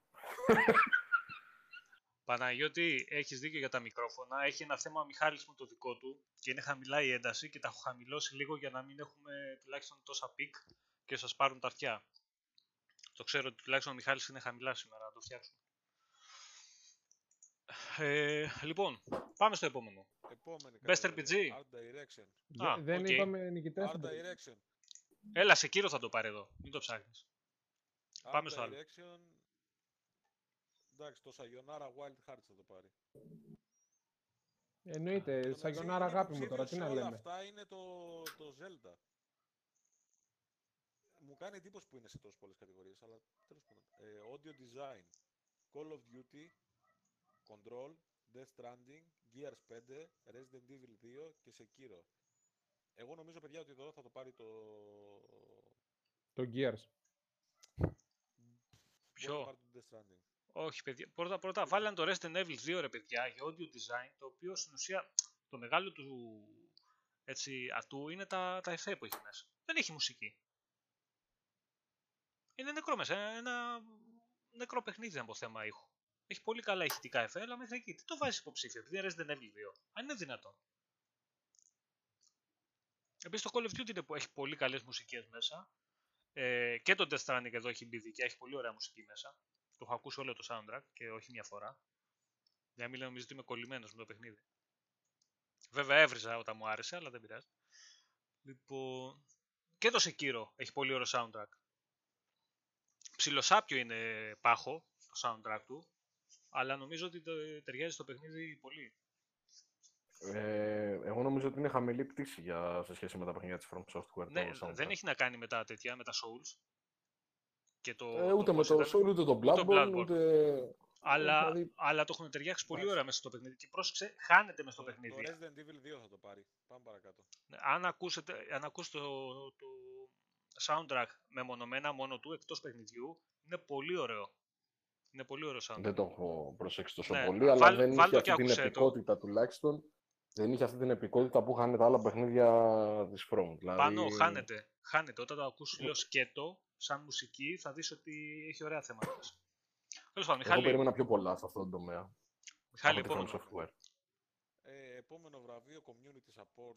Εντάξει, Klein Mind τώρα. Να σου πω τώρα σε κάτι e-sport προπονητές και ιστορίες και γυμναστές Όχι, και περίμενε. yoga, Content- μην πάμε. Content Creator of the Year. Θα το πάρουμε ή δεν θα το πάρουμε; Θα το πάρουμε, ρε. Αυτό είναι Mixer Creator of the Year τα βραβεία. Εντάξει, για να λέμε και τους στραβού το δίκιο. Έχει. πρόσεξε, Δύο του- υποψηφιότητες από το Mixer δεν έχει μέσα αυτό. Περίεργο. Θέλ, όχι, το, το λέω τώρα γιατί θέλω να πω κάτι. Ο Ninja δεν είναι υποψήφιος φέτος. Κάτι λέει αυτό. Ο Ninja το είχε πάρει όμως, πώς το είχε πάρει Πέρυσι. πρόπερση. Πέρυσι. Πέρυσι. Ο Dr. Disrespectful δεν το πήρε πέρσι. Ε, νο- νομίζω πως όχι. Τον Γκότι όχι. Είχε πάρει άλλο νομίζω. Αλλά νομίζω ότι θα το πάρει η Ewok, η κοπελίτσα. Και εγώ, η- και Ναι. εγώ μαζί σου σε αυτό. Το κοριτσάκι θα Ε, το πάρει. Ε, ναι, εκεί θα η πάει. οποία είναι και αυτή Ή ο στο- Shroud. η οποία- Αλλά πιο πολύ με Ε, την εσύ Eagle. θες που Mixer. είναι. Ε, Ωραία. E-Sports Coach. Για πείτε τώρα ποιος θα το πάρει. ούτε που με ενδιαφέρει. Δεν έχω ιδέα. Έλα, μην πλάκα πάμε τώρα κάνω. σε αυτά τα γέλια τα πράγματα Πλάκα που πάλι κάνω. πέρα. Πλάκα Α, κάνω. οκ. Σα- σα- σας ρωτάω μέχρι να σκρολάρω λίγο να πάω παρακάτω. Family Οκ. Game. Όλες οι υποψηφιότητες Nintendo. E-sports. Εγώ πιστεύω, Δεν θα, είναι το- εγώ πάρει, πιστεύω θα πάει. το πάρει το Είσαι τέτοιο, το προπόνηση. κουλού. Θέλει εκεί πέρα ο άλλος για να σκύβει να πιάνει να δίνει τα θέματα και να τα κουβαλάει. Ναι, δεν έχει να κάνει. Άμα, άμα τους είχαν δώσει μαζί bundle το κουλούρι αυτό που έχει η Nintendo, πώς το λένε αυτό ρε Πάχο; Ε, Ring Fit λέγεται το παιχνίδι, τώρα το συγκεκριμένο Μπράβο. δεν ξέρω. Α, αυτό, αυτό. Πώς Πώς το λένε έχουν αυτό, εδώ το, τώρα. το περιφερειακό, πώς το λένε; Δεν, δεν ξέρω. Τι να σου πω τώρα. Ωραία, τέλος Ring, πάντων, ξέρω άμα- εγώ. Ωραία, αυτό Αυτό. το ring τέλος πάντων, εγώ πιστεύω ότι αυτό θα το πάρει. Ναι, αυτό που λέει ο Τι έπεσε ο Παναγιώτης, Μιχάλης. λέει ο Παναγιώτης για το, για το Resident Evil για τη μουσική, ότι δεν ήθελε λέει, μουσική, αλλά τις πινελιές πιάνο που ήθελα τις πήρε. Ναι, μαζί σου. Ε, έκανε αυτό που Γι' αυτό έπρεπε. λέω και εγώ το Resident Evil 2, γιατί δίνει στην ατμόσφαιρα ο ήχος. Ναι, πρόσεξε, δεν έχει όμως θέματα. Δεν έχει ρε παιδιά, είναι τρία-τέσσερα θέματα που παίζει μέσα και δεν παίζει βασικά στο παιχνίδι. ενώ Το soundtrack του είναι ωραίο, αν το ακούσεις μόνο. του. Ναι, αλλά, δε, ναι, αλλά δεν σου λένε μουσική, σου λένε audio design. Οκ, εντάξει, τα, διαφορά. ότι, ότι προσφέρει στην ατμόσφαιρα πάρα πολλά, οκ, ναι. ναι. Δεν λέει best Και επίσης score, για τον Νίκο που λέει για το Call of best audio. Duty, ε, μπες και άκου ρε εσύ λίγο τα θέματα μεμονωμένα. Άκουσε το soundtrack σκέτο εκτός του παιχνιδιού. Γιατί στο παιχνίδι, μέσα στο χαμό και ειδικά στο campaign, το χάνεις το soundtrack. Βάλε να ακούσει τα θεματάκια μόνα τους, είναι πολύ ωραία. Ναι, Σταύρο, συμφωνούμε. Αυτό που λέει, ότι είναι in-game audio. Αυτό είναι το βραβείο. δεν Οκ, είναι best οκ, score. το, το πώς τον έχουν ενσωματώσει όλο αυτό μέσα, ναι, οκ, το δίνω αυτό. Το δίνω. Είναι, είναι μεγάλο ατού του παιχνιδιού η ατμόσφαιρά του. Ωραία. τώρα για family game, τι λέτε τώρα; Δεν ξέρω. Family ε, game. Θα μπορούσε να το πάρει. Death Μάλλον θα το Stranding. πάρει πάλι το, το, όχι, το Super Smash Ultimate. Λογικά. Γιατί ρε φίλε, Έχει περίμενε. το Συγγνώμη, Luigi's περι- Mansion. κα- καθίστε. σταματάει Ρε με Μιχαλή, τίποτα ο άλλος. περίμενε λίγο, κάτσε. Δεν σταματάει με τίποτα. Στο Death Stranding, άμα μπούμε σε κόπο όλη η οικογένεια 5, δεν μπορούμε να μοιράσουμε τα πακέτα να τελειώσει πιο γρήγορα αποστολή. Έχει καρτούλες μόνο. Α, ε, μαλακία. Άλλος θα το πάρει. Γιώργο, τι να κάνω, προσπαθώ να φωνάζω. Λοιπόν, επόμενη κατηγορία. Fighting game. Και έχουμε πάλι Super Smash Bros. Ul- ε, Ultimate. Εδώ θα το πάρει. Έχουμε το Samurai Showdown, το Mortal Kombat 11, το Jump Force και το Dead or Alive 6. Δεν νομίζω να το πάρει. Εγώ νομίζω ότι θα το πάρει ή το Mortal Kombat 11 Ή, ή ε- το Dead or ή- Alive 6. όχι, η 11 η Samurai θα το πάρει. Ή το 11 ή το Samurai θα το πάρει. Το Samurai Showdown. Μμ, Α, θα μπορούσε. ναι, πολύ καλό. Πολύ καλό. Ε, το Dead or Alive όχι. Είναι μακριά από το, τουλάχιστον από το... Επειδή έχει Το κοινό Samurai και είναι- παράδοση, γι' αυτό το λέω. Έχει, αλλά έχουν κόψει το γυμνό. Οπότε, ξέρεις, χάνει πολύ. Α, χάσαμε τα boom. Ε, ναι, θα το Ε, χάσανε. Οπότε δεν έχει τόσο φαΐ όσο παλιά. Ε, και ο Νίκος που είναι εδώ πέρα μεγάλος φαν του Mortal και τρίτος πρωταθλητής στο Xbox Arena στο Mortal Kombat λέει Mortal Dagoto. Ναι, εντάξει, και εγώ για εκεί το βλέπω, για το, για το 11. Τέλος πάντων, δεν νομίζω να έχουμε κάτι. Παιδιά, ε, προσωπικά, εγώ τα συγκεκριμένα βραβεία πλέον θα τα δω αποκλειστικά και μόνο Περίμενε για τις να πούμε κι ανακοινώσεις. άλλα τώρα. Τι να πούμε ρε Μιχάλη άλλο, ποιο το Games for Impact; τι να Όχι, κάτσουμε εσύ, να συζητήσουμε; τι- Indie, indie της χρονιάς. Α, ναι, οκ. Ναι, ναι, ναι. Έχεις δίκιο. Λοιπόν, εντάξει, τι υπάρχουν σχολή σου. πολλ- ε, Τέλος. Ναι, εντάξει, ε, ε, οκ, θα το πάρει, αλλά να πούμε, πρέπει να σημειώσουμε ότι υπάρχουν κάποιες ε, υποψηφιότητες, οι οποίες είναι καλές βασικά, για, δηλαδή για τα δεδομένα ότι είναι indie. Έχουμε το, το My Friend Pedro, το οποίο θα μπει και στο Game Pass, το οποίο είναι ωραίο παιχνίδι. Είναι πάρα πολύ Έχουμε καλό. το, το Outer Wilds, το οποίο είναι Game Pass και αυτό.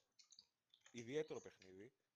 Το Slay the Spire και αυτό Game Pass. Και έχουμε και το Untitled, ε, Untitled Goose Game, αυτό με τη Χίνα. Το οποίο έχει γίνει χαμός, δεν ξέρω γιατί, αλλά τέλος πάντων. Και πάμε Γιατί είναι Game μια Direction. Χίνα. Εύκολα μπορώ να στο Game συνδέσω, να Direction. ξέρεις.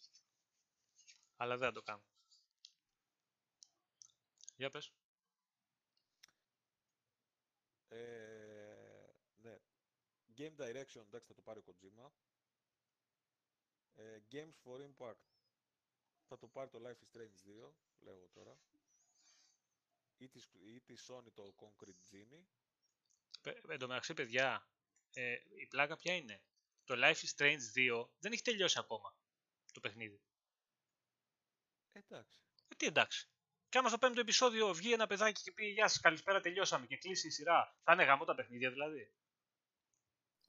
δεν έχει τελειώσει το παιχνίδι. Μπορεί να είναι το χειρότερο Εγώ επεισόδιο θέλω- το ε, τελευταίο. Εγώ, εγώ Σωστό θέλω αυτό, να σας σωστό. ρωτήσω το εξής. Πέρα από την πλάκα είναι Θέλω σωστό. Να σας ρωτήσω το εξής τώρα. Best multiplayer game. Και έχει το Apex. Οκ. Το Borderlands 3. Ας πούμε οκ. Το Call of Duty προφανώς. Το Division 2 και αυτό προφανώς θα έπρεπε να είναι υποψήφιο. Το Gears 5 δεν υπάρχει. Αλλά υπάρχει το Tetris 99. Εννοείται. Εννοείται το Tetris. Μαλάκα. Τι Δεν λες λέω τώρα. ότι είναι κακό, αλλά δεν το καταλαβαίνω. Ναι, ούτε εγώ. Ρε Εγώ το παιδί. Tetris το λατρεύω Δεν εγώ το πάρα καταλαβαίνω, πολύ να έτσι. μην- Δεν δεν- δεν είπα ότι είναι κακό. Μην Όχι, παρεξηγείς. εμένα μου αρέσει το τέτρι γενικά. Μ' αρέσει, τι να Ναι, κάνουμε ναι, τώρα. καταλαβαίνεις το παράλογο της υπόθεσης. Ναι, απόλυτα. Και συμφωνώ απόλυτα. Δεν έχω να πω κάτι άλλο. Δηλαδή, πραγματικά. Εγώ, εμένα αυτό που με στεναχωρεί αυτή τη στιγμή είναι που εμείς καθόμαστε και προσπαθούμε να μιλήσουμε σοβαρά για μια λίστα παιχνιδιών την οποία την έχουν ε, συμπληρώσει άτομα μεθυσμένα με τσίπουρο σε κανένα τσιπουράδικο στο βόλο, ξέρω εγώ. Πάλι με το τσίπουρο. Ε, ναι, ρε φίλε. Αντί πάλι Μα, με το μα καθόμαστε τσίπουρο, προσπαθούμε κόλλημα. να μιλήσουμε σοβαρά για πράγματα τα οποία δεν έχουν καμιά λογική. Κοίτα, Και η να- αλήθεια είναι, τώρα, τώρα μισό λεπτό, να, να, να πούμε δύο πράγματα. Δηλαδή, εντάξει, η αλήθεια είναι ότι οι υποψηφιότητες και φέτος, όπως και άλλες χρονιές βέβαια, είναι να παίζουν λίγο με τα νευρά σου. Και είναι αξιοπερίεργες τουλάχιστον. Και δεν το λέω εγώ. Το βλέπω και σαν γενικότερο κλίμα. Δηλαδή, από ανθρώπους που παρακολουθώ, από άρθρα και τα λοιπά στο εξωτερικό, ε, όλοι λέγανε ότι ρε παιδιά, τι γίνεται με τις υποψηφιότητες φέτος. Οπότε ο Πάνος, πέρα την πλάκα που βγάζει, ας πούμε, γιατί εντάξει, τα, ε, έχει αυτό το ατού, τα περνάει όλα με ένα πιο ευθύμο τρόπο. Ε, έχει απόλυτο δίκιο. Δηλαδή, πραγματικά είναι τραγικό ότι εμείς που είμαστε οι πουθενάδες σε μια κουκίδα του χάρτη που είναι Ελλάδα, η οποία είναι έτσι κι αλλιώς πουθενά κι αυτή, ε, μπορούμε, και το πιστεύω αυτό που λέω πραγματικά, και παρά το γεγονός ότι είμαστε εδώ ταγμένοι στο Xbox, ας πούμε, δηλαδή το, το κανάλι αυτό και αυτή η εκπομπή είναι για αυτό το πράγμα, ε, πιστεύω ότι θα βγάζαμε καλύτερα, καλύτερες υποψηφιότητες. Εύκολα κιόλας. Ναι, εγώ δεν διαφωνώ, να σου πω την αλήθεια. Ε, δηλαδή, αυτό και μόνο τα όχι, λέει όλα, όχι δεν- εμείς. Οποιοςδήποτε ασχολείται ε, τον ελεύθερο του χρόνο Λίγο με το πραγματικά με gaming, το εντάξει. gaming, θα έβγαζε καλύτερες ναι. υποψηφιότητες από αυτά. Ναι, ναι, ναι. Ναι, που- ε, είναι όπως το λες πάνω τώρα, πέρα από την πλάκα δηλαδή, είναι ακριβώς όπως το λες και δεν ξέρω τι Εντάξει. γίνεται. Υπάρχει και ένα θέμα τώρα το οποίο είναι ευαίσθητο. Δηλαδή, όταν τώρα πηγαίνεις και παίρνεις μέρος σε ένα παιχνίδι και ξέρουν όλοι ότι εσύ είσαι πίσω από τα βραβεία, τα διοργανώνεις, τα παρουσιάζεις κτλ. Και αυτό το πράγμα, ας πούμε, έρχεται κόντρα. Να κρατήσουν λίγο μια απόσταση από όλο αυτό για να μην φανεί προβοκατόρικο. Πα και το βάζεις σε ένα παιχνίδι αμφιλεγόμενο τουλάχιστον. Εγώ λέω ότι μπορεί να είναι και πολύ καλό παιχνίδι, έτσι, δεν το έχω παίξει. Ε, το Ναι, αλλά gameplay έχει του βέβαια δεν, φτάσει. δεν πείθει. Το gameplay του δεν πείθει. Αλλά από εκεί και Πάνω. πέρα μπορεί να έχει άλλα πράγματα. Λοιπόν, το να τον βάζεις τώρα υποψηφίο αυτό το πράγμα, ας πούμε, το οποίο έχει αμφιλεγόμενες κριτικές σε 10 κατηγορίες, δημιουργεί αυτόματα ένα θέμα, ρε παιδιά. Μιχάλη, για πες. Ε, τι είπα, να προχωρήσουμε στην επόμενη κατηγορία για να το μαζεύουμε λίγο με, τε- με τα Game Awards. Ε, είναι της καλύτερης αφήγησης, της καλύτερης ιστορίας δηλαδή, storytelling, που Τι είναι θα- το Black Tail Inno- Innocence, το Control, το Death Stranding, το Disco Elysium και το Outer Worlds. Εντάξει, παιδιά, θα πω- εδώ πέρα θα όλα πάρει είναι το Death και- Stranding θεωρώ, γιατί... Εντάξει, και ας το πάρει και δικαίως. Δηλαδή είναι μια ταινία υψηλού επίπεδου. Ακριβώς. κιόλας. Ναι, είναι υψηλό επίπεδο ταινία. Εγώ δεν ξέρω και δεν έχω πειστεί από το σενάριο. Γιατί. Δεν το ξέρεις όμως το σενάριο. Πώς δεν το Δηλαδή, ξέρω, αυτό; έχω δει όλο. Το έχεις δει όλο. Οκ. Όλο το έχω δει. Παιδιά και το Και εγώ Plague το έχω δει Tale όλο. έχει πολύ δυνατό σενάριο. αυτό Εδώ σου- πέρα όλες οι υποψηφιότητες το είναι συγκεκ- σωστές. Το Για συγκεκριμένο μένα όλες οι παιχνίδι. υποψηφιότητες είναι σωστές εδώ πέρα. Το, σ- ναι, εγώ λέω ότι θα το πάρει ή Disco Elysium. Ή Disco Και το Elysium. Disco Elysium, πω. Ή. Ε, καλά, όχι ότι αποκλείονται Stranding. Αλλά Εγώ πιστεύω ότι προσωπικά ή είμαι Disco μεταξύ- Elysium ή The Outer Worlds θα το πάρει. Αν και είναι πολύ Εγώ πιο. πιστεύω θα το πάρει η Black Tail. Εγώ είμαι μεταξύ Disco Elysium και Black Tales. Θα μπορούσε. Που πιστεύω το Black Tales έχει καλύτερη Όχι, ιστορία. από γενικά, γενικά εδώ πέρα τώρα όπου και να πέσει ο κλήρος δεν νομίζω ότι θα κάνει και ιδιαίτερη εντύπωση σε μένα. κάποιον Ας το να πει πάρει όχι, και το πώς Death και Stranding. γιατί. Πραγματικά. Όχι, ναι. Εγώ έχω, πιστεύω ότι έχει πάρα πολλά κενά στο σενάριο του. Πάρα πολλά κενά. Έχει. Αυτό είναι το θέμα. Το, βέβαια, απ' την άλλη, το The Outer Worlds είναι πολύ απλωμένη ιστορία σε σημείο που χάνεται κάποια στιγμή. Ε, δεν ξέρω, δηλαδή εντάξει, δεν θα, δεν θα μου κάνει εντύπωση όποιο και να, όποιο και να το δώσουν. Ε, νομίζω ότι το πιο μαζεμένο και σε αυτό που έχει δοθεί περισσότερη προσοχή στο κομμάτι ιστορία είναι το Disco Elysium. Γενικά, Μια πολύ ωραία παρατήρηση κάνει ο Τόμι Βερσέτ στο, στο chat. Λέει φέτος υποψήφιο για God είναι το Smash που είναι fighting. Πέρσι όμως ε, δεν ήταν υποψήφιο το Forza Racing, το Forza 4 που είναι racing. σωστό και αυτό. Αν, αν η επίσημη δικαιολογία ήταν ότι δεν είναι υποψήφιο γιατί είναι racing, έχει απόλυτο δίκιο. Δεν ξέρω ποια ήταν η επίσημη δικαιολογία. Βέβαια, εγώ δεν το καταλαβαίνω. 92 Metacritic, έτσι, δηλαδή. Όχι μόνο αυτό. Γενικά πήγε το είδος ένα βήμα παραπέρα. Και δεν νομίζω ότι κανεί Όχι, αμφισβητεί όχι. αυτό. Ναι, ναι, όχι, θέλω να πω ότι το, το Metacritic τώρα το 92 το αναφέρω γιατί σημαίνει ότι ήταν universally... Ναι, ναι, acclaimed. Ε, Ήταν εκτιμήθηκε. ευραία, ήταν ευραία αποδεχόμενο. Ναι. Ευραίος. Ωραία, Ναι. πάμε στην επόμενη κατηγορία. Πόσες έχει ρε Ε, ακόμα, τι καλή- γίνεται; Έχει, έχει, έχει. Έχει πολύ και πράγμα. ζουμί. Καλύτερο performance. Λοιπόν, έχουμε. Ε, λοιπόν, και εδώ σημείωση. Έβγαλαν αρχικά πέντε υποψηφιότητες. Προσθέθηκε μία έκτη, όπως βλέπω τώρα. Οι αρχικές υποψηφιότητες που είδα εγώ ήταν ο Μάτζ Μίκελσεν και ο Νόρμαν Ρίντους, προφανώς και δεν υπάρχει αμφιβολία γι' αυτό. Η Courtney Hope, ε, η οποία παίζει τη Jessie Faden στο Control. Ο Μάθιου Πορέτα που παίζει το, τον Dr. Casper ε, Darling στο, στο Control και αυτός, ο οποίος είναι γνωστός από το Alan Wake για όσους ξέρουν. Ε, και η Ashley Betts από το Outer Worlds που παίζει την Μπαρβάτη Holcomb. Που είναι μία από τις πιο σημαντικές NPCs τέλος πάντων. Ε, Ποια προσθέθηκε θέλω να ακούσω. η Laura Bailey. Για το ρόλο της ως ε, Kate Diaz στο Gears 5. Μάλιστα. Τώρα εδώ πέρα όποιος και να το πάρει πάλι δικαίως θα το Εντάξει, θα πάρει. το πάρει κάποιος καρικός θα το πάρει, δεν νομίζω. Ε, πιστεύω, Ε, ως μπορεί και καρικός, Mads ο Mikkelsen. Hollywood- Hollywoodianός. Ε, Μάτς Μίκελσεν πιστεύω θα το πάρει. Δικαίως, όχι αδίκως. Καλά, εγώ Μπατς Μίκλεσεν ψήφισα δα, δαγκωτό πάντως. Του είχα δει έτσι κι αλλιώς. Δηλαδή, οπότε... Δεν νομίζω ότι μπορεί να το πάρει κάποιος άλλος από αυτούς. Δηλαδή, αν ε, ήταν μια χρονιά που δεν είχαμε ηθοποιούς όπως το Mad Mik- Mads Mikkelsen και το Norman Reedus, ε, θα μπορούσε να το πάρει, π- πιθανότατα υπάρχουν θα το top. έπαιρνε η Laura Bailey, πιστεύω. Μάλιστα. Λοιπόν, άλλο έχουμε; Καλύτερο RPG. Ε, νομίζω το Ε, εδώ νομίζω πέρα θα το έχουμε, εντάξει, έχουμε το, το Disco Elysium, το Kingdom Hearts 3. Έχουμε το Monster Hunter World Iceborne, γιατί μπορούν και τα DLC να είναι υποψήφια. Εννοείται. Καλά, εντάξει, έχει πολύ περιεχόμενο. Δηλαδή, άνετα το θεωρείς Εντάξει, standalone οκ, αυτό. εντάξει. Καλά, μην ανησυχείς. Πότε ήταν πέρσι, είχε πάρει, πρόπερσι πότε ήταν που είχε πάρει το DLC του Witcher. ε, Το Καλά, Αλλά ε, DLC εκείνη του εκεί του δεν 3 το ήταν DLC είχε DLC, πάρει. εκείνη εκεί Το- ήταν και το expansion. The Outer- Παιχνίδι το The ολόκληρο Outer ήταν. Worlds. Εντάξει. Οπότε, εντάξει, εγώ πιστεύω τώρα εδώ πέρα θα παίξει Disco Elysium. Kingdom Hearts ή The Outer Όχι. Worlds. Disco, Καλά, Disco πιο ολοκληρωμένο Elysium. RPG βέβαια είναι το Outer Disco Worlds Elysium. Θα έτσι. παίξει. Ε, εντάξει, αλλά Ξέρεις τι γίνεται εδώ, είναι Κάτι να ανάλογα το πάρουν και τα που, άλλα. το που θα δοθεί ρε παιδιά το βάρος. Αν δοθεί το βάρος σε Art Direction, το Disco Elysium και σε ιστορία είναι μπροστά. Ε, αν δοθεί ε, γενικά σαν πιο ολοκληρωμένο παιχνίδι, εγώ Παναγιώτη πιστεύω ότι είναι το, το The Outer Worlds.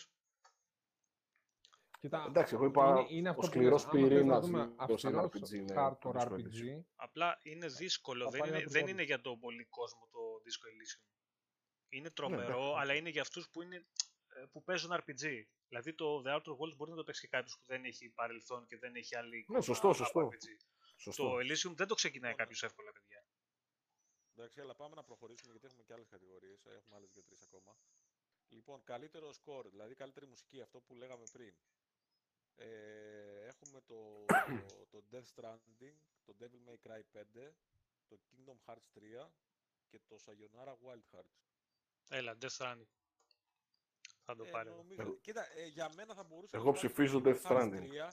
Για μένα θα μπορούσε το- να το πάρει και το Kingdom Hearts 3, που παρόλο που δεν μπόρεσα να το παίξω το Kingdom Hearts 3 γιατί δεν μου άρεσε, εμένα μου μουσική άρεσε είναι ωραία. πάρα πολύ. μου αρέσει πάρα πολύ η μουσική του. Ε, εγώ επειδή το soundtrack σούπα του Death Stranding το έχω ακούσει δύο-τρεις φορές ολόκληρο, ε, νομίζω ότι όχι αξίζει να το πάρεις, θα πολύ το, θα, καλό. θα το πάρει κιόλας. Δηλαδή είναι, είναι πολύ καλό. Ναι. Μπράβο. Συμφωνώ Είναι, με είναι, τον πο- Πάλο. είναι πολύ Δεν το καλό. έχω ακόμα, Παιδιά βέβαια. παίζει πάρα πολύ πολύ, καλό το το δίκιο ο soundtrack. Μιχάλης, γιατί και το Kingdom Hearts 3 έχει μέσα όλες τις μουσικές της Disney. Εμένα αυτό που μου Εντάξει, κάνει, και τις σημαίνει α- αυτό. αυτό που δεν μου Ε, είναι ωραίες άρεσε, μουσικές, είναι ωραίες Αυτό- μουσικές όμως και στο Kingdom Hearts. Δεν ξέρω, εμένα κάτι μου κάνει η μουσική του, του Kingdom Hearts. ξέρεις τι Είναι γίνεται; πιο ευχάριστη. Παιδιά, ναι, δεν μπορεί να κερδίσει βραβείο η μουσική αυτή. Είναι ευχάριστη όσο το ακούς. Θα- Βάλε να ακούς το, σα- εγώ τη, τη μουσική, τη, το soundtrack γενικότερα των παιχνιδιών τα υπολογίζω. Με το κατά πόσο μπορώ να τα ακούσω μόνα τους, αυτόνομα, χωρίς παιχνίδι και το πόσο σωστά Σωστό. έχουν, έχουν, το έχουν, είναι δοσμένα μέσα στο παιχνίδι. Και σε, σε- Εντάξει, οκ. πόσο Ακριβώς. σωστά είναι δοσμένα με τις σκηνές κτλ. Ε, το Death Stranding εδώ έχει κάνει πολύ καλή δουλειά. Ναι, Συμφωνώ. ναι, Ε, συμφωνώ τώρα με το, έτσι που το, λες. πες το, το Kingdom Hearts 3, οκ, είναι ευχάριστο, αλλά μέχρι εκεί δεν μπορεί να συγκριθεί τώρα με το άλλο. Το άλλο είναι υπερπαραγωγή, στο, τουλάχιστον και στο κομμάτι του ήχου. Μην λέμε ότι θέλουμε, Ωραία. εντάξει. Πάμε στο επόμενο. Καλύτερο sport ή racing παιχνίδι. Και έχουμε Τώρα πώς υποψήφια. μπλέξαν, να, να ρωτήσω εγώ λίγο τώρα κάτι πριν πεις τα υποψήφια. Πώς μπλέξαν τα sport Ναι. με τα racing; Ε, είχαν δύο από τη μία κατηγορία, τρία από την άλλη, τα, τα μπλέξανε. Τι να κάνουμε τώρα. Λοιπόν, Crash Team ε, Racing, Dirt Rally 2, Pro Evolution Soccer 2020, ε, ε, υποψήφιο μετά από πάρα πολύ καιρό. Και ε, δικαίω. Το Formula 1 2019 και το FIFA 20. Λοιπόν, επειδή έχω παίξει και το FIFA 20 και το Formula 1 2019 και το Pro τα, το Dirt, Ra- και το Dirt Rally 2, μόνο το Crash Team Racing δεν έχω παίξει, νομίζω ότι πρέπει να το πάρει το Pro. Και εγώ συμφωνώ. Έχουν κάνει τρομερή δουλειά. Δεν ξέρω έχω το παίξει Crash Team κανένα. Racing αν, αν έχει... Δεν έχω Κοίτα. παίξει κανένα, ψηφίζω προ γιατί μου Κοίτα. θυμίζεις τα εφηβικά μου χρόνια. Ο Κώστας νομίζω το είχε παίξει το Crash Team Racing. Ναι, ο Κώστας είχε γράψει και το review κιόλας. Αλλά παιδιά είναι... έχουν κάνει τόσο καλή δουλειά στο Pro που αν είχε τα licenses που έχει το FIFA δεν θα υπήρχε FIFA αυτή τη στιγμή. Δεν θα υπήρχε. Θα το έσβηνε. Ε, Τώρα Είναι αυτό τα τυχερή. license, βέβαια 200 χρόνια θα τα περιμένουμε, δεν ξέρω τι. Ε, γίνεται. δεν θα γίνει, Δηλαδή, δεν θα γίνει, δεν θα γίνει. Δεν θα γίνει. δεν, δεν- δεν το καταλαβαίνω αυτό, ειλικρινά. Δεν μπορώ να το καταλάβω. Ναι, εντάξει, δίκιο έχει καλλιόψει αυτό για το Crash Team. Ε, ότι είναι στα 30 FPS, όταν άλλα και Ναι, μεγαλύτερες και πιο γεμάτες παραγωγές είναι 60. Δεν έχει άδικο. Επίσης να πω Ναι. το, το F1 ε, 2019 ε, είναι αισθητά βελτιωμένο και δεν περίμενα να σας πω. Δηλαδή έχει κάποια εφέ, κάποια πράγματα τα οποία επειδή είναι ένας τίτλος επαναλαμβανόμενος ε, ενώ βγαίνει κάθε χρόνο όπως το FIFA ας πούμε και το Pro δεν περίμενα ότι μία χρονιά πριν από την επόμενη γενιά θα έχει βελτιώσεις. Περίμενα ότι θα είναι ακριβώς το ίδιο με roster. Συν ότι είχε την προσθήκη της ε, F2. Πολύ Οπότε, σωστός, εντάξει. πολύ σωστός και ο Σωστός. Κώστας στη, σε αυτό που λέει για το Crash Team Racing, το οποίο μετά την κυκλοφορία του, γιατί είναι και Activision, μην ξεχνιόμαστε, μετά την κυκλοφορία του προσθέθηκαν μικροτρανζάξιο. Αφού είχαν βγει τα review, αφού είχαν γίνει τα πάντα, μετά από κανένα δίμηνο, αν θυμάμαι καλά, τρίμηνο, δίμηνο, κάπου μπορεί και λιγότερο, Ε, εντάξει. τα χώσανε μέσα για αυτά και δεν μπορούσε να πει και κανείς κουβέντα, κατάλαβες; Θα σου βγάζει DLC με τα DLC. Ναι, ναι, DLC ρόδες. Άσε με ρε Μιχαήλ. Λοιπόν, πάμε. Strategy game. Καλύτερο strategy game. Έχουμε το Age of Wonders Planetfall, το οποίο μπήκε και στο Game Pass. Pass. ε, Game Pass, το Anno 1800, το Fire Emblem Three Houses, το Total War Three Ki- Kingdoms, το Tropico 6 και το Wargroove. Ο Να πω Πάκος εγώ. θέλει Fire Emblem. Εγώ, παιδιά, Να νομίζω πω ότι... εγώ. Εγώ νομίζω ότι Πάχο θα συμφωνούμε. Total Fire War. Emblem θα πω, πρόσεξε. Όχι, φύγε, Τα φύγε. τρία- Δεν μιλάω. τα Δεν... τε- Απέχω τα από τη τρία συζήτηση. δεξιά. Εγώ θα Fire πω Emblem φανατικά και τραγουδάτε όλοι οι υπόλοιποι. για τόσο strategy πολύ κιόλας. game. Λοιπόν, άκου να σου πω τώρα. Ε, ρεαλιστικά μιλώντας, βασικά ξέρεις ποιο είναι το θέμα; Ότι έχουμε εδώ υποψήφια 6 strategy, τα οποία είναι διαφορετικό strategy το καθένα. Διαφορετικό Το τρόπο είδος. γιατί είναι strategy, ρε παιδιά, για πείτε μου λίγο. Είναι, είναι, είναι. Είναι, πώς δεν είναι. Είναι, είναι. Και το Civilization παρόμοιο gameplay έχει. Ναι, εγώ Είναι θεωρώ, αυτό το ότι- είδος. θεωρώ Total War. Αλλά εγώ Ε, θεωρώ με ότι, το καφετζή ότι θα μαζί σου. παιχτεί, εγώ θεωρώ ότι θα Καφετζή μαζί παιχτεί σου εγώ. ανάμεσα σε Anno 1800 της Ubisoft, το οποίο πήγε καλά, σε Fire Emblem και με έκπληξη το Wargroove. Μεγάλη έκπληξη. Το οποίο Ναι. έχει τρελό κοινό, παιδιά, στην νεολαία. Μμμ. Τρελό κοινό. Ναι, ναι. Ναι. Έχει, έχει δίκιο σε αυτό ο Μιχάλης. Απλά, παιδιά, ο οποίος δεν Δηλαδή- έχει παίξει Total War, ε, πιστεύω ότι είναι τα πιο ολοκληρωμένα αυτή τη στιγμή strategy παιχνίδια για PC. Εντάξει, Καφετζέ, εγώ κατά μαζί πάσα σου με το πιθανότητα- Total War κατά θα πάσα- πάω. Κατά πάσα πιθανότητα θα το πάρει Nintendo αυτό, αλλά Ναι, οκ. Ε, για, Γιώργο, σε αυτό που λες Το για τη πιο Re- δίκαιο βραβείο να πάρει Nintendo. Συγγνώμη πάνω. Ε, λέει ο Γιώργος γιατί ότι βλέπει ένα φλερτ μεγάλο τη Sony με τη Remedy. Ε, εγώ νομίζω ότι η Remedy είναι όπου φυσάει ο άνεμος αυτή τη στιγμή. Γιατί η ίδια φτιάχνει τώρα μαζί με την Φτιάχνει- ε, Smilegate, φτιάχνει, παιχνίδι τη- φτιάχνει το campaign του Crossfire X που Crossfire. θα είναι αποκλειστικό στο Xbox. Δηλαδή δεν την πιάνεις από πουθενά. Ε, μία από εδώ, μία από όπου πέσει το χρήμα πάει και αυτή. Θα δούμε πού θα καταλήξει η ιστορία. Έχουμε άλλη κατηγορία, Εγώ Μιχάλη. Ξέρεις τι, η, η, η πιθανότητα εξαγοράς έπαιζε πολύ όταν βγήκε το control. Μετά που τα reviews δεν ήταν ε, 95 ε, έπεσε η φήμη αυτή. Τώρα δεν ξέρω. Τελευταία κατηγορία, καλύτερο VR game. Φαντάζομαι θέλετε να το συζητήσουμε σαν τρελή. Ε, όχι, να το συζητήσουμε και να κολλήσουμε και εδώ λίγο και το Half-Life που είχαν ζητήσει λίγο τα παιδιά Α, να ναι, πούμε οκ. νωρίτερα. Ωραία. Εντάξει, δεν τα ξέρω όλα τα παιχνίδια. Εγώ δεν ξέρω κανένα Ε, παιδιά από αυτά. Αλλά θα ζητήσουμε και το Εντάξει, Half-Life. Ξέρεις, ξέ, ξέ- ξέρεις, ξέρεις αυτό που θα το πάρεις. Ξέρεις το Beat Saber. Αυτό θα το πάρει, το ξέρεις. Μάλιστα. Δεν το ξέρεις. Μμ. Με το φωτόσπαθο που σπάς ε, κυβάκια. Κυβάκια. Το έχω Δεν δει. το ξέρεις. Το- Τώρα, τώρα το, Γιατί με τώρα το προκαλείτε. Τώρα συνειδητοποιώ θα ότι φέρει το έχω δει κεφαλικό εγώ. Καφετζέ. Περίμενε. Γιατί με προκαλείτε τώρα να αρχίσω πάλι. Αυτά αφήστε με να Το- ρεμίσω. λίγο. ε, π- Πάνω το ξέρεις ή δεν το ξέρεις. Το ξέρω. Ωραία, αυτό θα το πάρεις. Συμφωνούμε; Δεν ξέρω, γιατί δεν ξέρω, δεν, Εγώ, δεν, λέω- δεν ξέρω εγώ τα θα το υπόλοιπα. πάρει το άλλο το καινούργιο της Sony. Παιδιά, δεν Εντάξει, έχω εγώ άποψη για στα- αυτά τα θέματα. Εγώ, εγώ Στα- γενικά, Στα, στα, σαν το, go- στο golden, στα Golden Joystick αυτό το πήρε πάντως.